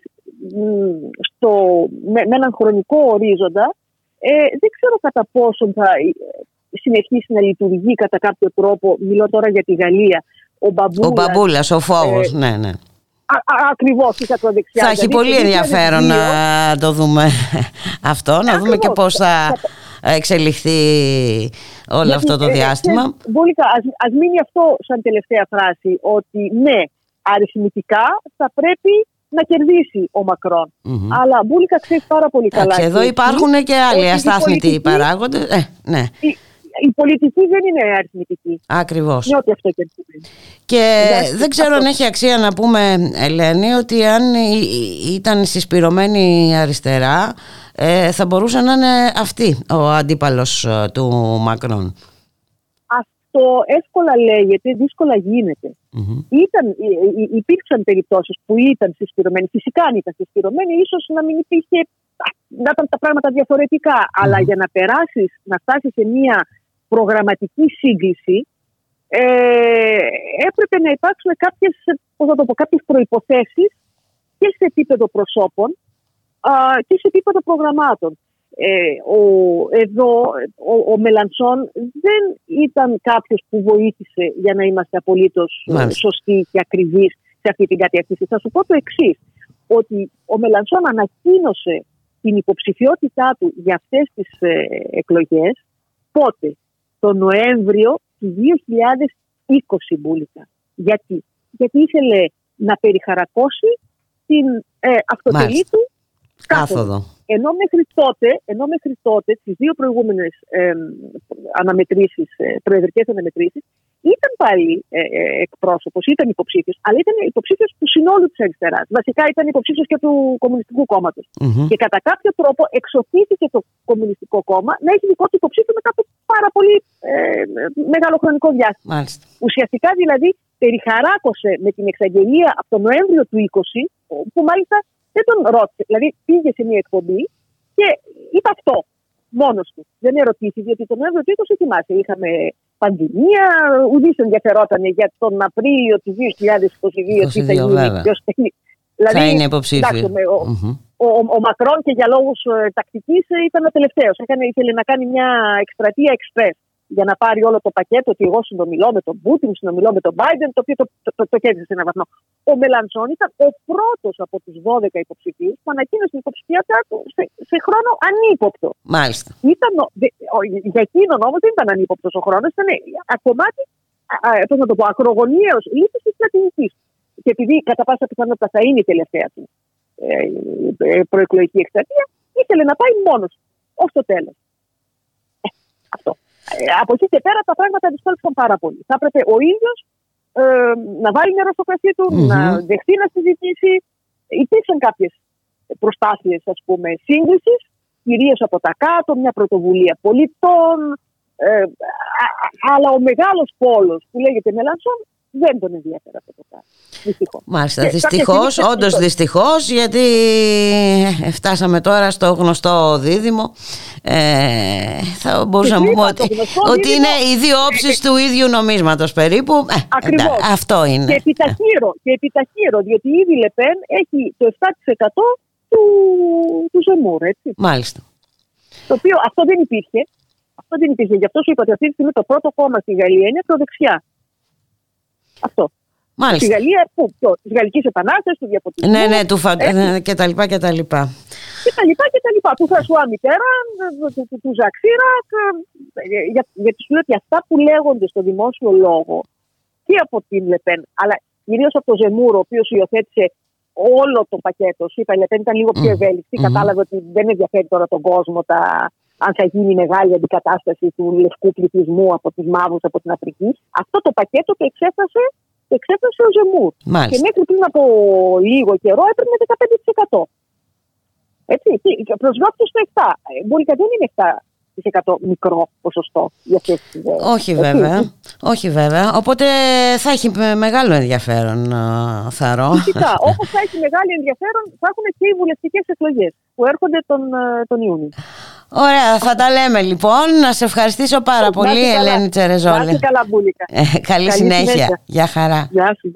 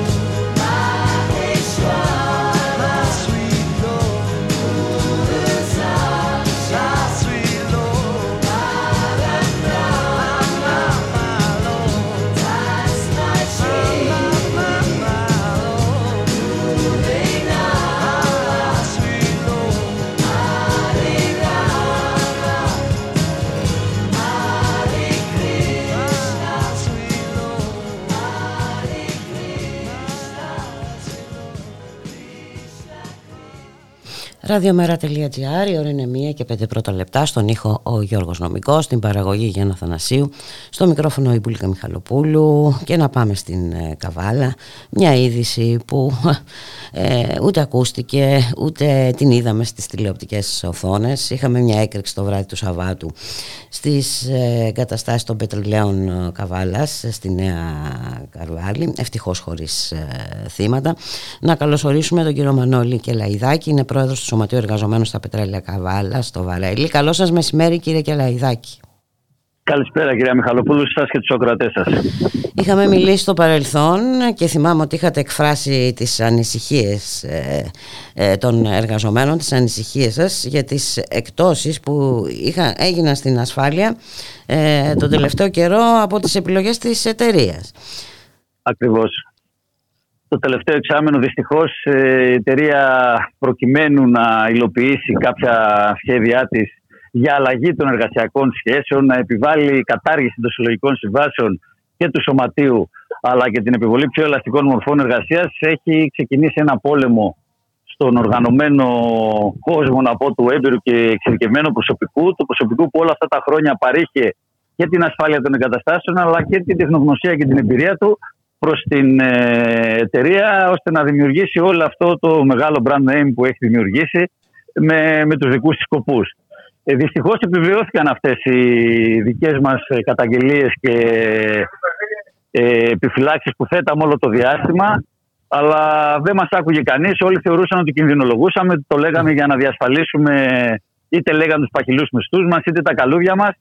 Και πλέον τώρα με τον χειρότερο τρόπο επιβεβαιώθηκαν οι καταγγελίες μας και οι επιφυλάξεις μας, δείχνοντας ότι με την ασφάλεια πραγματικά δεν παίζουμε εμείς. Και κάποιοι άλλοι ήταν αυτοί που χρησιμοποίησαν την, ε, την ασφάλεια υποφιλία των δικών τους κερδών ή θέσεων. Και δυστυχώς, πολύ γρήγορα, μέσα σε τρεις μήνες από τότε που εμείς είμαστε όλο το προσωπικό έξω από τις εγκαταστάσεις, ε, επιβεβαιώθηκαν αυτοί οι κίνδυνοι με ένα τραγικό συμβάν, με ένα συμβάν που κινδύνεψε ε, πέρα από τις εγκαταστάσεις αλλά και όλη γύρω περιοχή. Και έγινε αυτό που έγινε. Ε, το λυπηρό είναι ότι μετά από αυτό το περιστατικό, ενώ πιστεύαμε ότι η εταιρεία θα θορυβηθεί θα αλλάξει και θα καταλάβει, θα αλλάξει πλεύση και θα μπει σε μια λογική το ότι να φυλαχθεί ακόμη και η ίδια. Οι εκπρόσωποι τη δηλαδή ε, κινδυνεύουν με αν ήταν κάτι χειρότερο ή αν είχαμε ένα θάνατο. Ε, θα πάνε φυλακή κάποια στιγμή με αυτές τις επιλογές. Εξακολουθεί να διασπείρει ψέματα, να απειλεί και να κινδυνολογεί προς όποιον τολμήσει να, να εκφέρει άποψη για τα περιστατικά αυτά και συνεχίζει στην ίδια πλεύση. Δεν θέλω να πω περισσότερα, γιατί η κάθε μέρα γίνεται όλο και πιο δύσκολη η θέση της εταιρείας. Ε, δύσκολη γιατί ξέρετε, σε τέτοιες βιομηχανίες δεν μπορείς να κάνεις εκτός. Δεν, δεν είναι παιχνίδι. Ε, ναι, εντάξει, και, και αυτή τη, τη φορά δεν υπήρξαν ε, ευτυχώς ε, θύματα. Την επόμενη. Ποιος γνωρίζει; Την επόμενη, ποιος μπορεί να το απαντήσει; Ακριβώς. Το είναι να μην συμβούν. Δηλαδή, παρουσιάστηκε το γεγονός τη έκρηξη είναι ένα συμβάν που ο εκπρόσωπος της εταιρείας όλη τη μέρα σήμερα και χθες στα τοπικά μέσα αλλά και στα πανελλήνιας εμβέλειας μέσα το παρουσιάζαν ναι, γίνονται αυτά σε αυτές τις εγκαταστάσεις. Α, μάλιστα. Είναι... είναι κανονικότητα κι αυτό. Είναι, είναι κάτι μπράβο. Ναι. Ε, ε, ενώ 40 χρόνια, εγώ αντιπαρέρχομαι και λέω ότι 40 χρόνια στις συγκεκριμένες εγκαταστάσεις με τις πολύ αυστηρές διαδικασίες ασφάλειας που διέπουν τη λειτουργία της και τη συντήρησή τους, δεν έχει γίνει ποτέ. Και δεν έχει γίνει όχι γιατί απλά γράφονται σε κάποιες μελέτες ή είναι μέσα στους κανόνες ασφαλείας γραμμένα, γιατί γίνονται στην πράξη από το έμπειρο και εξειδικευμένο Γιατί οι εργαζόμενοι, όπως πολύ καλά τα προηγούμενα χρόνια μας έλεγαν ότι χάρη σε αυτούς κρατήθηκε η πετρελοπαραγωγός δραστηριότητα στη χώρα μας. Γιατί ξέρετε, η ιστορία των πετρελαιών έχει και ένα κεφάλαιο το οποίο οι εργαζόμενοι όταν και το 1998 οι Καναδοί τότε ε, λέγανε ότι δεν συμφέρει και πρέπει να κλείσουν οι εγκαταστάσεις.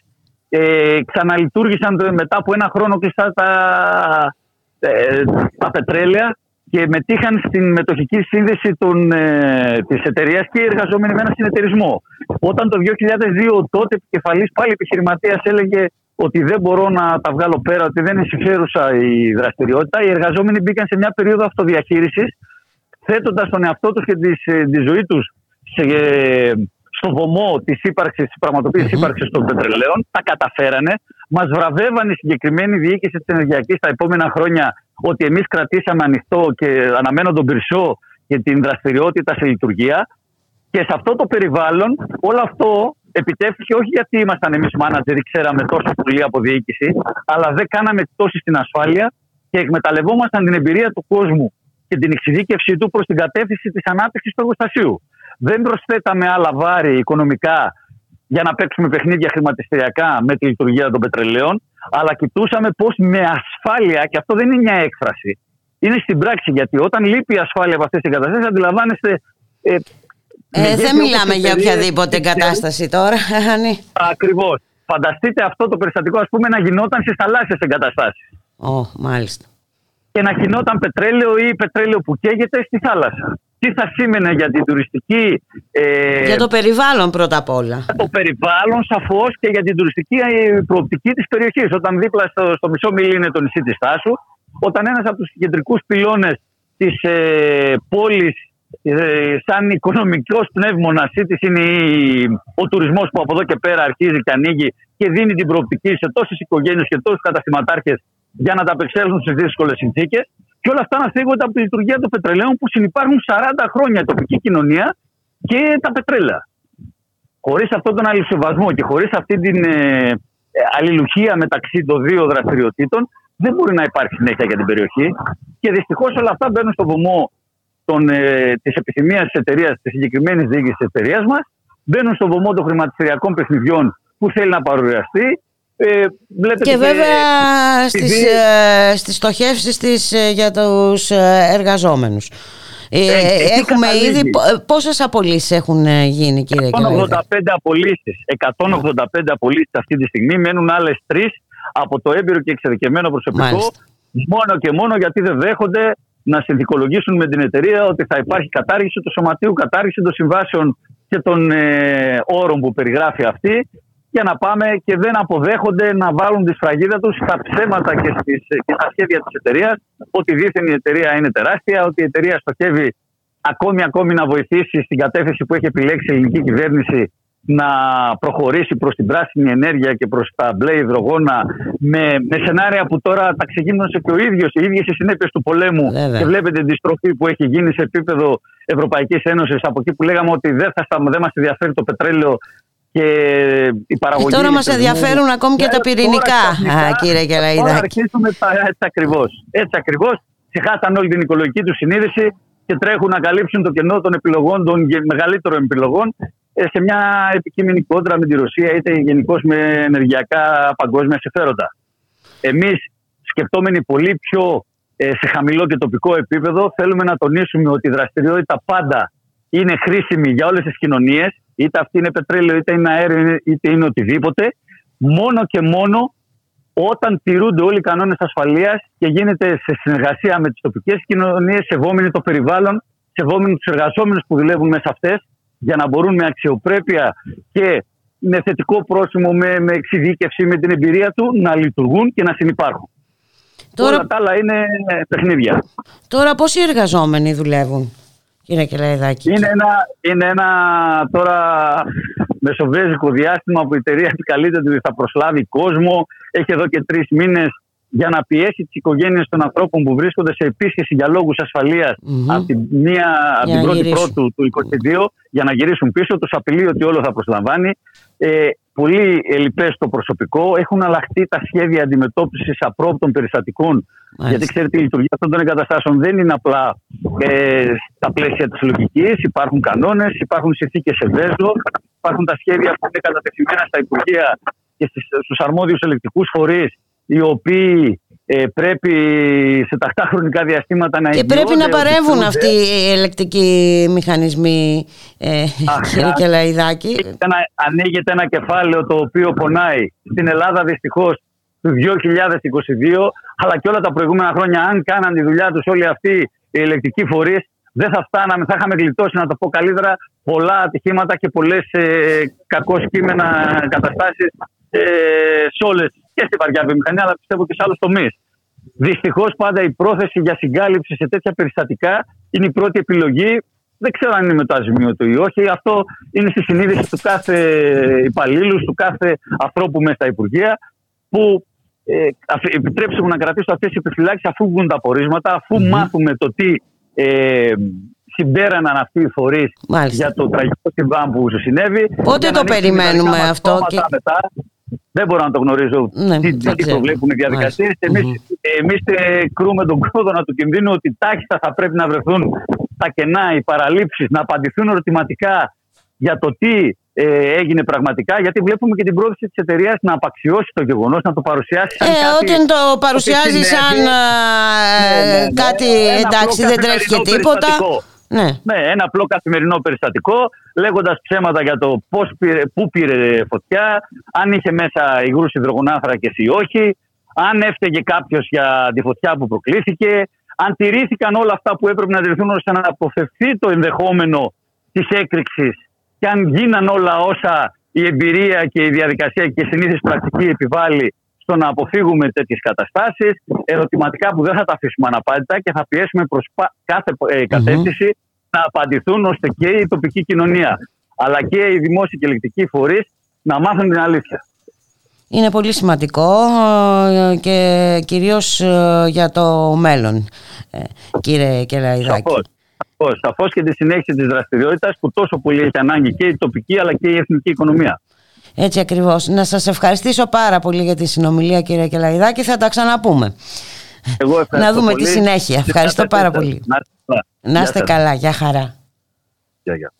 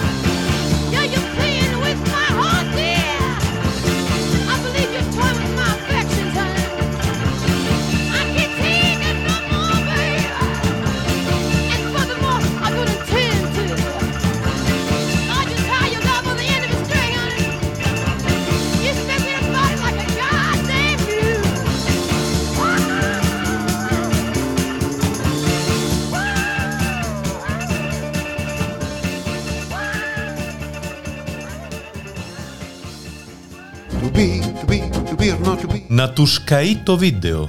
Μια εκπομπή καταλλαγή με τον Σωτήρη Μητραλέξη. Μια εκπομπή ποικίλης ύλης, αλλά πολύ ποικίλης ύλης. Μια εκπομπή χωρίς απολύτως καμία συνοχή. Και αυτό είναι δέσμευση. Μια εκπομπή καταστροφής και αναδημιουργίας, αλλά κυρίως καταστροφής. Να τους καεί το βίντεο. Κάθε Τετάρτη βράδυ στις 9. Προφανώς στο ράδιο Μέρα.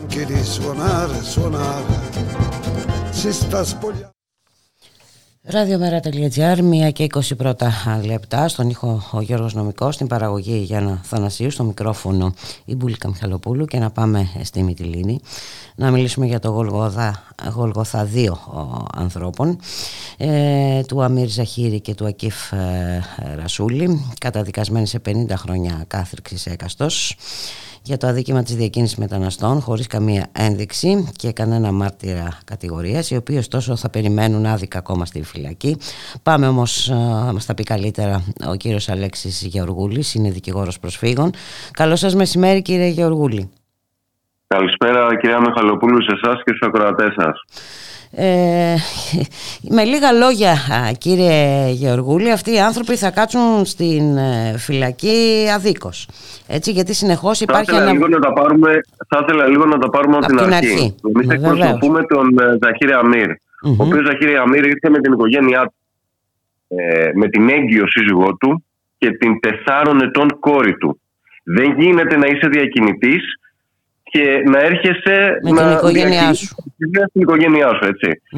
Ε, η υπόθεση εισάγεται στην προανάκριση με δύο κατηγορίες. Η πρώτη κατηγορία είναι η κλασική της παράνομης εισόδου, η οποία έρεται και με την ε, υποβολή του αιτήματος ασύλου. Η δεύτερη κατηγορία αφορούσε α, την κατηγορία της πρόκλησης ναυαγίου του 277.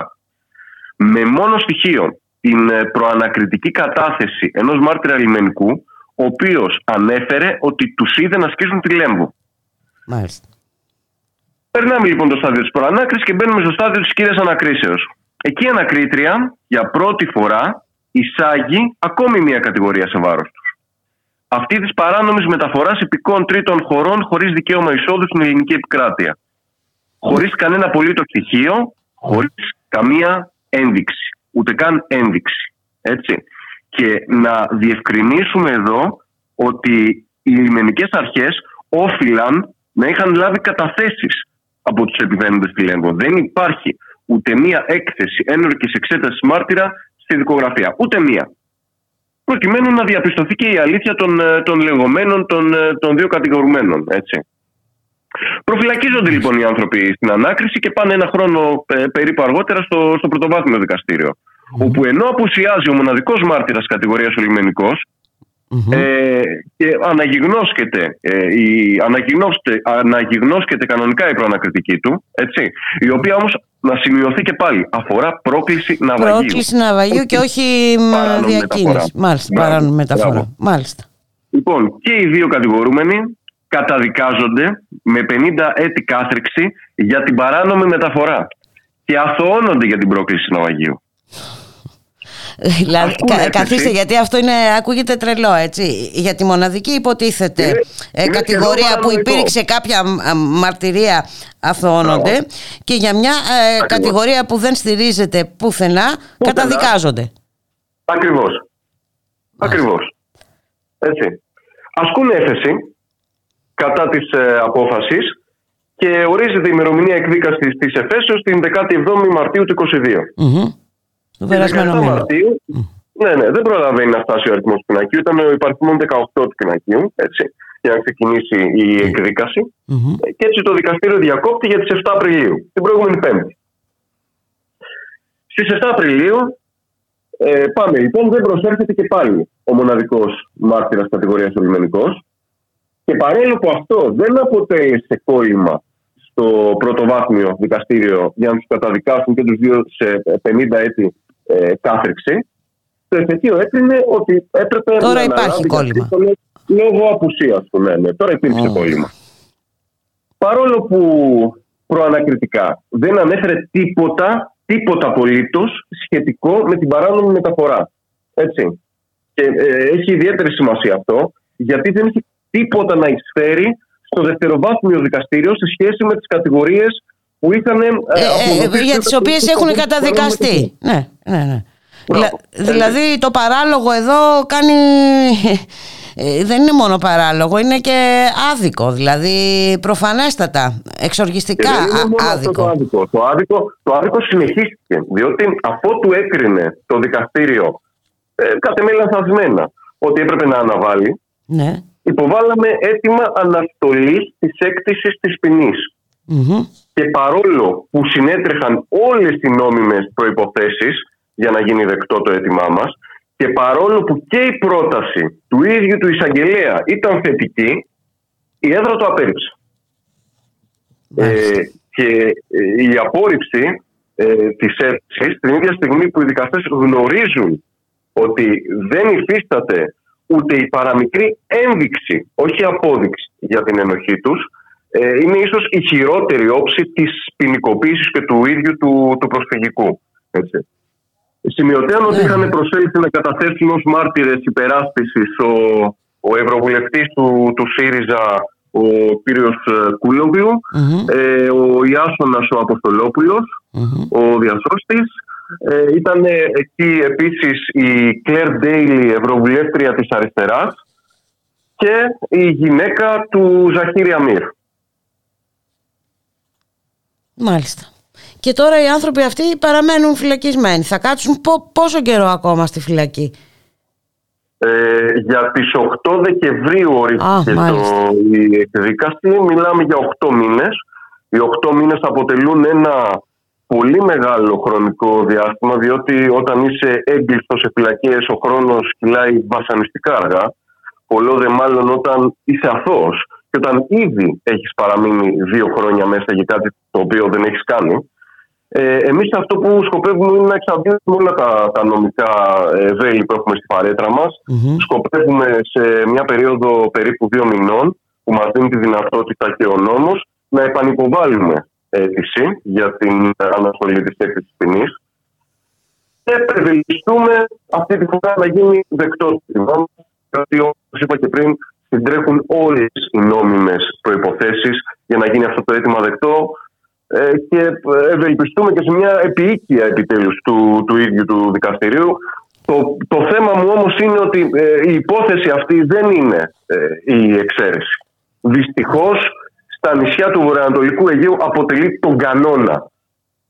Δηλαδή μιλάμε για μια ακραία έκφανση ακόμα και σε δικαστικό επίπεδο της ποινικοποίησης του ίδιου του μεταναστευτικού. Ναι, γιατί όλα αυτά που μας ε, είπατε νωρίτερα το στοιχειοθετούν αυτό που λέτε τώρα.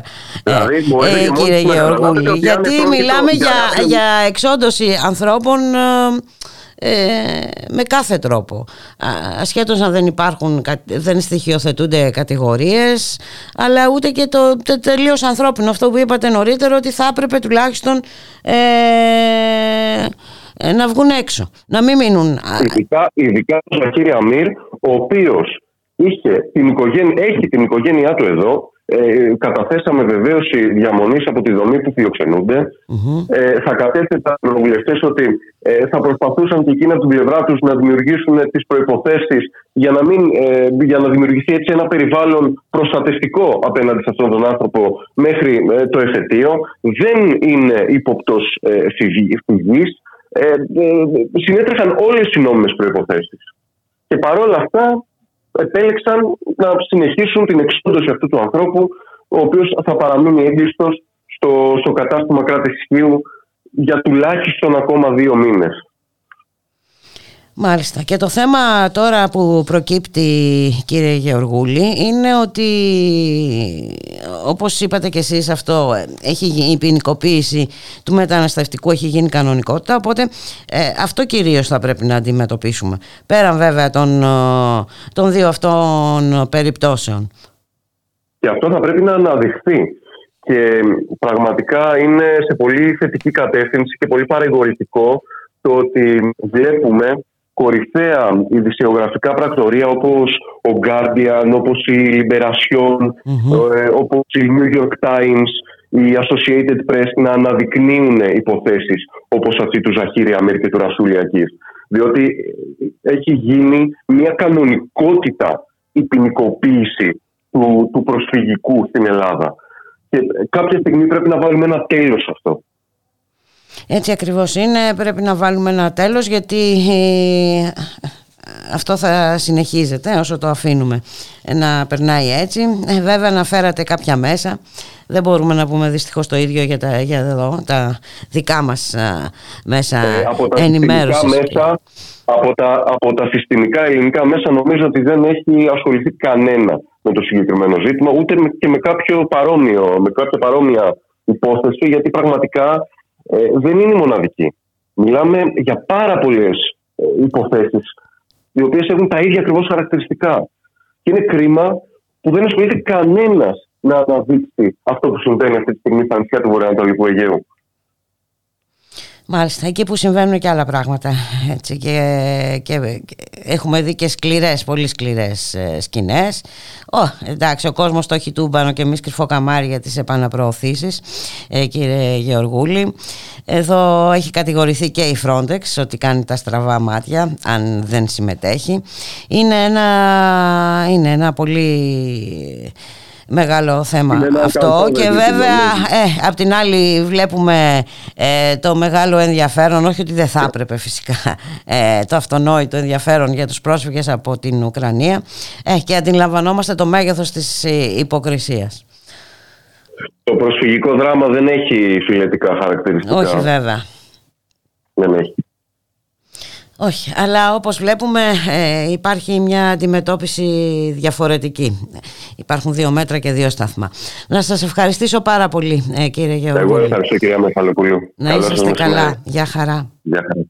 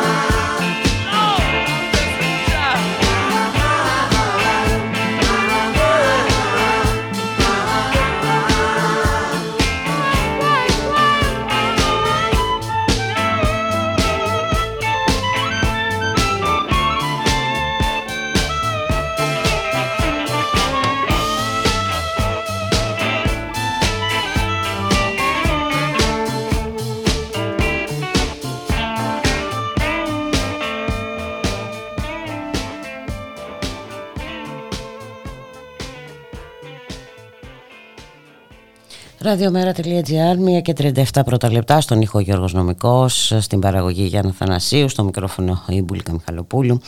Για ποινικοποίηση του μεταναστευτικού έκανε νωρίτερα λόγο ο δικηγόρος ο κύριος Αλέξης Γεωργούλης, αναφερόμενος στις υποθέσεις ε, δύο προσφύγων, οι οποίοι παραμένουν χωρίς ε, ενδείξεις ε, στην φυλακή. Ανέτεια, κάτι ανάλογο έχουμε και στην ε, περίπτωση των δύο μεταναστών που συνελήφθησαν στην εκένωση της ε, Ρόζα Νέρα. Πάμε όμως θα μας τα πει καλύτερα ο συνάδελφος Μάριος Διονέλης, δημοσιογράφος στην εφημερίδα των συνταχτών και όχι μόνο. Γεια σου Μάρια, καλό σου μεσημέρι. Καλό μεσημέρι Μπούλικα, καλό μεσημέρι στους ακροατές του Ραδιομέρα. Το... Λοιπόν, η ιστορία της κατάληψης της Ρόζα Νέρα είναι παλιά όπως ξέρεις και έχει πολύ ε, background, ας το πω έτσι, δημοσιογραφικά. Ε, το καινούριο είναι ότι την Τετάρτη μεθαύριο δικάζονται δύο άνθρωποι οι οποίοι είναι μετανάστες και οι οποίοι ήταν μεταξύ των 16 συλληφθέντων στην εκένωση της κατάληψης που έγινε στις 5 Σεπτεμβρίου του 2021 από τις δυνάμεις του κυρίου Χρυσοχοίδη. Σου θυμίζω ότι από τότε η κατάληψη, το κτίριο έχει επανακαταληφθεί το κτίριο της Ροζανέρ στις 5 Ιουνίου του 2021. Πριν από λίγο καιρό έγινε ένα δικαστήριο για τους, όλους τους συλληφθέντες, τους 16, αλλά οι δύο μετανάστες εξαιρέθηκαν γιατί δεν είχαν λάβει ποτέ, ήταν για δικονομικούς λόγους, δεν είχαν λάβει ποτέ το κλητήριο θέσπισμα στην ε, γλώσσα τους. Μάλιστα. Οπότε δεν μπορούσαν τυπικά να δικαστούν. Εκείνο που έχει σημασία και τώρα γίνεται η δίκη για το κομμάτι των δύο από τους 16. Ωστόσο, στο πρόσωπό τους α, ανοίγει ένα πολύ μεγάλο ζήτημα σε σχέση με το τι συμβολίζει η κατάληψη, το τι ρόλο παίζει η κατάληψη Ρόζα Νέρα, έπαιζε και παίζει η κατάληψη Ρόζα Νέρα στα Χανιά. Και εκεί είναι το ενδιαφέρον σε ό,τι αφορά τις συνδηλώσεις που έχει η δίωξη των ανθρώπων Σου θυμίζω ότι στο δικαστήριο που έχασε ε, η πλευρά της εταιρείας. Η, η, υπόθεση του κτηρίου Ρόζα Μέρα της ε, πρώην μεραρχίας Χανίων τους Στρατώνα και των φυλακών στο, στον Λόφο Καστέλη, ένα από τα σημαντικότερα τοπόσημα της πόλης των Χανίων, είναι μια υπόθεση ιδιωτικών επενδύσεων εις βάρος του δημόσιου Εκεί το σύστημα της Νέας Δημοκρατίας, ο κύριος Δεγαλάκης, ο βουλευτής Νέας Δημοκρατίας και πρώην Υπουργός Παιδείας, ε, ως πρίτανης του Πολυτεχνείου Κρήτης είχε παραχωρήσει τους χώρους αυτούς σε μια εταιρεία με πολύ θολά στοιχεία επιχειρηματικά για να κάνει ξενοδοχείο ε, μπουτίκ και έτσι ένα ξενοδοχείο υποτίθεται για υψηλά εισοδήματα. Στα σχέδια μάλιστα που είχαν δει τη δημοσιότητα είχαμε δει και πισίνες πάνω στο Λόφο Καστέλη πολύ κοντά και σε μια εξαιρετικά σημαντική αρχαιολογική έρευνα ε, που έχει αναδείξει πάρα πολύ σημαντικά πράγματα στην περιοχή. Όλο αυτό είναι ένα σκηνικό που έχει βγάλει κυριολεκτικά στα κάγκελα τους ανθρώπους στα Χανιά που διεκδικούν το δημόσιο χώρο και που μιλούν για την ανάγκη προάσπισης του. Τώρα λοιπόν όταν έγινε το δικαστήριο για, την, για τους 13... Ε, 14, ναι, για ε, 16 δεν ήταν όλοι; Ήταν, ήταν 16, ο ένας είχε απαλλαγή από τις κατηγορίες, άρα οι 13 δικάστηκαν στην ουσία. Και αθωώθηκαν, ο ένας δηλαδή δεν δικάστηκε καθόλου. Ο, οι, οι 13 αθωώθηκαν και μάλιστα με ένα σκεπτικό του δικαστηρίου που έλεγε ότι η κατηγορία της διατάραξης οικιακής ειρήνης, όπως ήταν στο κατηγορητήριο, από μια εταιρεία η οποία ξαφνικά έρχεται, έστω και αν έχει σύμβαση με το πολυτεχνειο και διεκδικεί την το να οικειοποιηθεί το χώρο αυτό σαν επιχειρηματική της δραστηριότητα το δικαστήριο έκρινε απαράδεκτη την κατηγορία αυτή. Δηλαδή δεν αναγνώρισε στην εταιρεία που με τόσο κόπο το σύστημα όλο Μητσοτάκης στα Χανιά έχει παραχωρήσει τα ιστορικά κτίρια δεν της αναγνώρισε το δικαίωμα να βρίσκεται εκεί και να επικαλείται μάλιστα και τη διατάραξη οικιακής ειρήνης. Και αυτό ήταν το πιο σημαντικό στην αθωωτική απόφαση για τους υπόλοιπους 13. Σήμερα λοιπόν, Λογικά, την Τετάρτη ε, μεθαύριο. Ναι, ε, ναι. Α, ε, την Τετάρτη νομίζω, ε, μεθαύριο. Τη Δετάρτη, τη Δετάρτη, ναι. 13. Δικάζονται και οι δύο μετανάστες. Προφανώς ε, θα είναι το ίδιο Δηλαδή δεν μπορώ να πιστέψω ότι το δικαστήριο ξαφνικά θα αλλάξει την αποφασή του, ειδικά για αυτούς τους δύο τους συγκεκριμένους.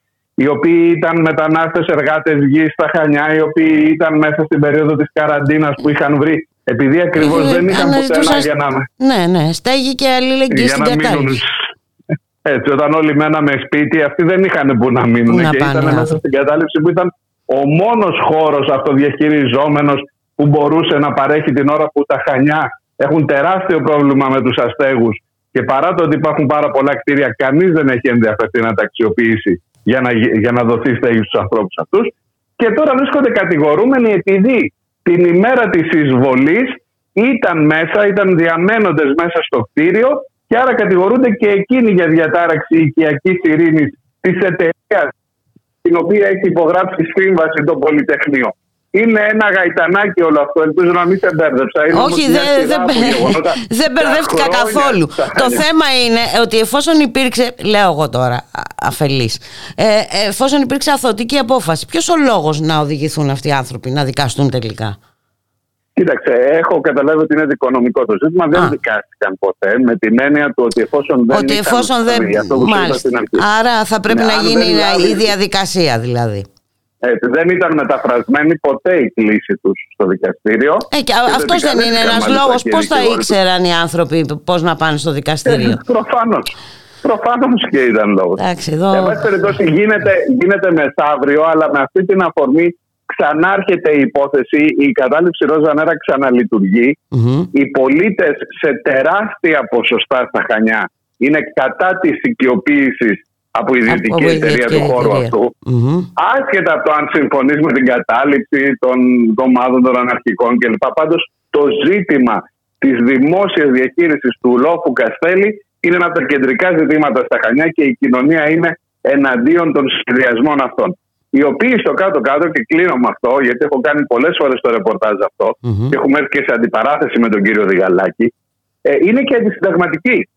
Διότι όταν το 82, αν δεν κάνω λάθος, δόθηκαν τα κτίρια αυτά στο Πολυτεχνείο για να φτιαχτεί το Πολυτεχνείο στα Χανιά, ήταν στο Υπουργείο Εθνικής Άμυνας, τα οποία τα πούλησε στο Υπουργείο Παιδείας και το Υπουργείο Παιδείας τα παραχώρησε στο Πολυτεχνείο Κρήτης, τα δόρισε στο Πολυτεχνείο Κρήτης για να στεγάσει εκεί την δημιουργία του, τη λειτουργία του.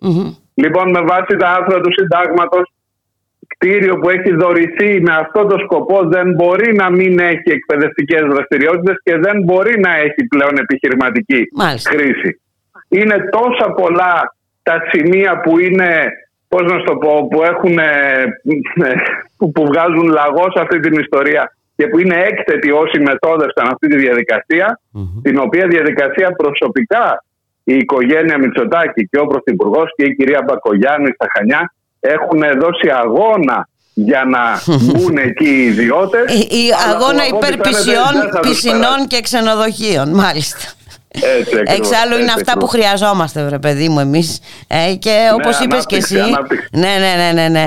Ε, όπως είπες και εσύ, είναι το πιο θετικό από όλα, βέβαια, είναι ότι η κοινωνία των ε, Χανίων είναι ε, σαφέστατα και κατά της ε, ιδιωτικοποίησης αυτού του δημόσιου χώρου. Είναι ξεκάθαρο. Είναι ξεκάθαρο αυτό Οπότε λογικά την Τετάρτη λοιπόν θα τελειώσει και η ιστορία και με τους δύο ε, μετανάστες. Και τους δύο αυτούς δεν θα τεθεί. Θα είναι μια διαδικασία που θα είναι πολύ γρήγορη. Υπάρχει ήδη το δεδικασμενο του απαράδεκτου, στο ξαναλέω, στο σκεπτικό της απόφασης ήταν ότι ήταν απαράδεκτη η κατηγορία περί παραβίασης οικιακής ειρήνης. Και ανού οικιακή ειρήνη, της εταιρείας που έχει οικειοποιηθεί με μια σύμβαση το δημόσιο χώρο.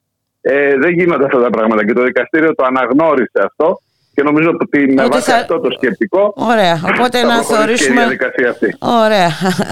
θα θεωρηθεί λήξη. Εντάξει, μην ε, κοίταξε να δεις. Ναι, ναι, ας κρατάμε και. πολλά γίνονται. και μια πισινή που λένε. Αλλά ναι, ακριβώς. Ε, ε Πάντως από ότι. Δεν άκουσα. Εδώ Εδώ δημοσιογράφοι που αποκαλύπτουν σκάνδαλα καταλήγουν κατηγορούμενοι. Δεν βλέπεις τι γίνεται. Δεν ναι, γίνεται χαμός. Και απ' την άλλη, εντάξει, βλέπουμε τρομακτικά πράγματα ε, στις οθόνες μας. Που δεν. Ε. Δηλαδή. Ε, τι να πω, δεν υπάρχουν λόγια πραγματικά. Ε, αναφέρομαι βέβαια στην υπόθεση της ε, Πάτρας. Της Πάτρας, ναι, βεβαίως, βεβαίως έτσι. Ε, θα τα πούμε όμως μια φορά, ε. κάποια στιγμή να τα πούμε για όλα αυτά που συμβαίνουν στο χώρο μας και πώς τα αντιμετωπίζουμε και οι ίδιοι. Έχει πολύ ενδιαφέρον αυτή η κουβέντα ε, και σου θυμίζω ότι βρισκόμαστε σε αυτόν τον Απρίλιο, το σκληρό μήνα, που κλείνει ένας χρόνος από τη δολοφονία του Γιώργου Καραϊβάκη. Ακριβώς. Και, και ακόμα δεν υπάρχει και ακόμα τίποτα. δεν έχουμε ούτε το παραμικρό, ενώ υποτίθεται ότι θα πήγαινε γρήγορα η διαδικασία, οι ένοχοι θα βρίσκονταν ενώπιον της δικαιοσύνης. Ναι, ναι, ναι. ναι. Ε, Θέλω να σου διαβάσω πόσες ωραίες φράσεις υπόθηκαν για τη δολοφονία του συναδέλφου μας. Και ακόμα δεν ξέρει κανείς το παραμικρό. Έτσι ακριβώς είναι και καλά έκανες και που το, το θύμισες ε, Μάρια να σε ευχαριστήσω πάρα πολύ και επιφυλάσσουμε να τα πούμε γενικότερα. Ε. Βεβαίως, βεβαίως. να είσαι καλά. Γεια χαρά. Καλή Καλό μεσημέρι. Γεια, χαρά. Γεια.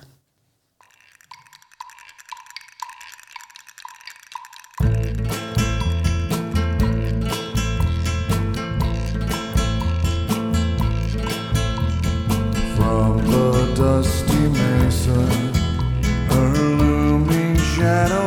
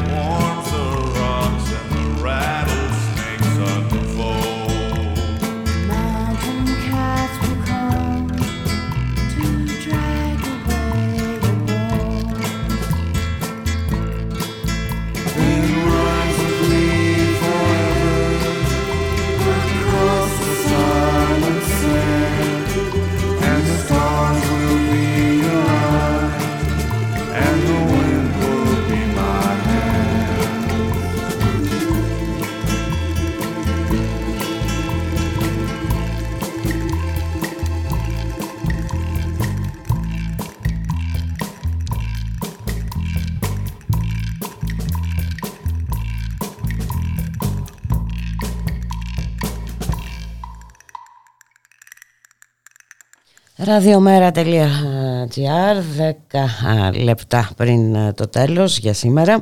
Και να πάμε στην ε, περιφέρεια όπου εκεί από τον κύριο Πατούλη λεφτά ε, υπάρχουν και μάλιστα πολλά για συμβούλους αλλά όχι και για τους εργαζόμενους. Να καλωσορίσουμε την κυρία Βέτα Πανουτσάκου είναι πρόεδρος του Συλλόγου Υπαλλήλων Περιφέρειας Αττικής. Καλό σας μεσημέρι κυρία Πανουτσάκου. Καλό μεσημέρι και σε εσάς εδώ βλέπουμε λεφτά με τη σέσουλα, ε, κυρία Πανουτσάκου, ε, για, για συμβούλους. Αλλά όχι και για τις υποδομές, για την οργάνωση και τον εξοπλισμό των δημόσιων υπηρεσιών. Ναι. Εντάξει, είναι πολιτική επιλογή αυτή, και αυτή η ενέργεια και αυτή η πράξη. η οποία βέβαια έχει ως αφετηρία νομίζουμε ορισμένα σημεία. Όταν είναι αυτοί που έχουν την εξουσία κάθε φορά, είτε σε Δήμο, είτε σε περιφέρεια, είτε σε επίπεδο κυβέρνησης, ε, τι θεωρούν και τι πιστεύουν αυτό το χρήμα που διαχειρίζονται, από πού βγαίνει. Λοιπόν, δεν θεωρούν ότι βγαίνει και δεν αποδέχονται τις δικές μας εκτιμήσεις ότι βγαίνει από τα μόνιμα υποζύγια που είναι ε, οι εργαζόμενοι με τους φόρους τους άμεσους και τους έμεσους, ούτε επίσης το πιο σημαντικό ότι αυτό το, το χρήμα που διαχειρίζονται και το πλούτο παράγεται από τους ίδιους εργαζόμενους.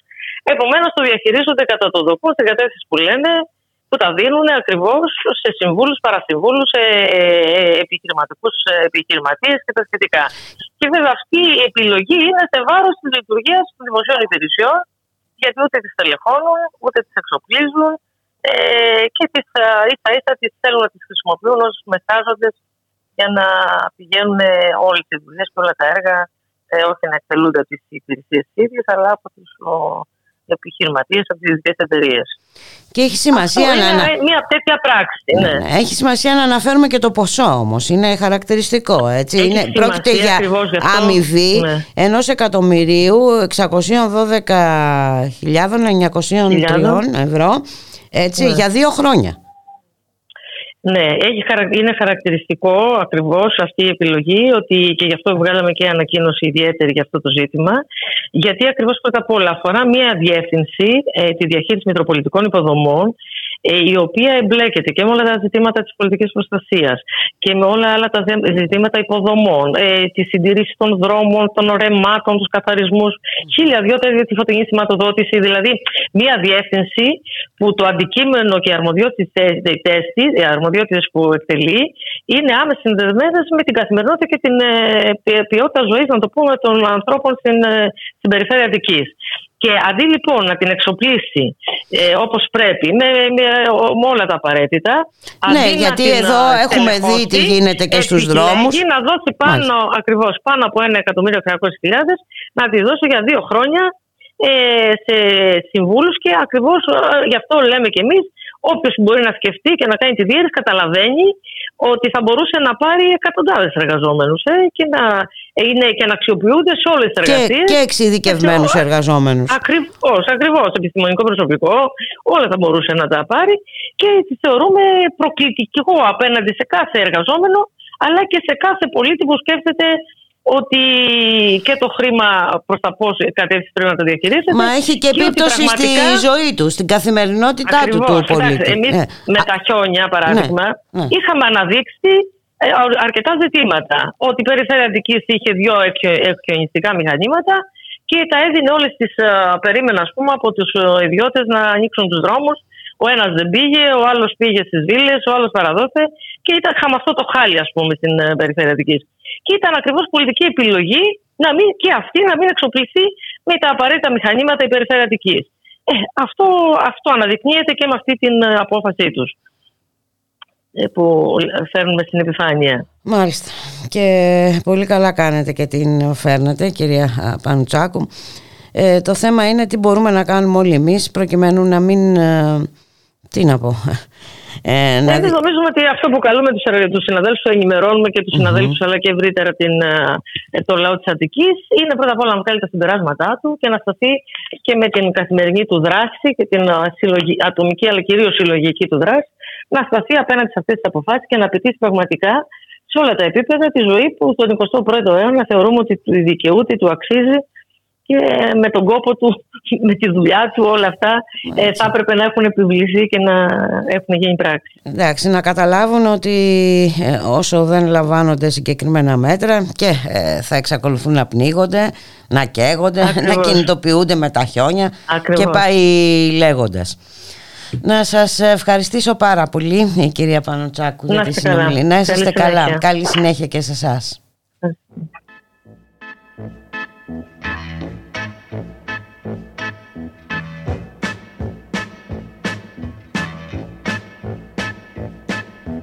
Show me the way to the next whiskey bar. Και εδώ φτάσαμε στο τέλος. Να σας ευχηθούμε να είστε όλες και όλοι καλά. α, Να περάσετε ένα ευχάριστο απόγευμα. Εμείς καλώς εχόντων των πραγμάτων. Θα τα ξαναπούμε αύριο στις 12 το μεσημέρι. Γεια χαρά! Ask why.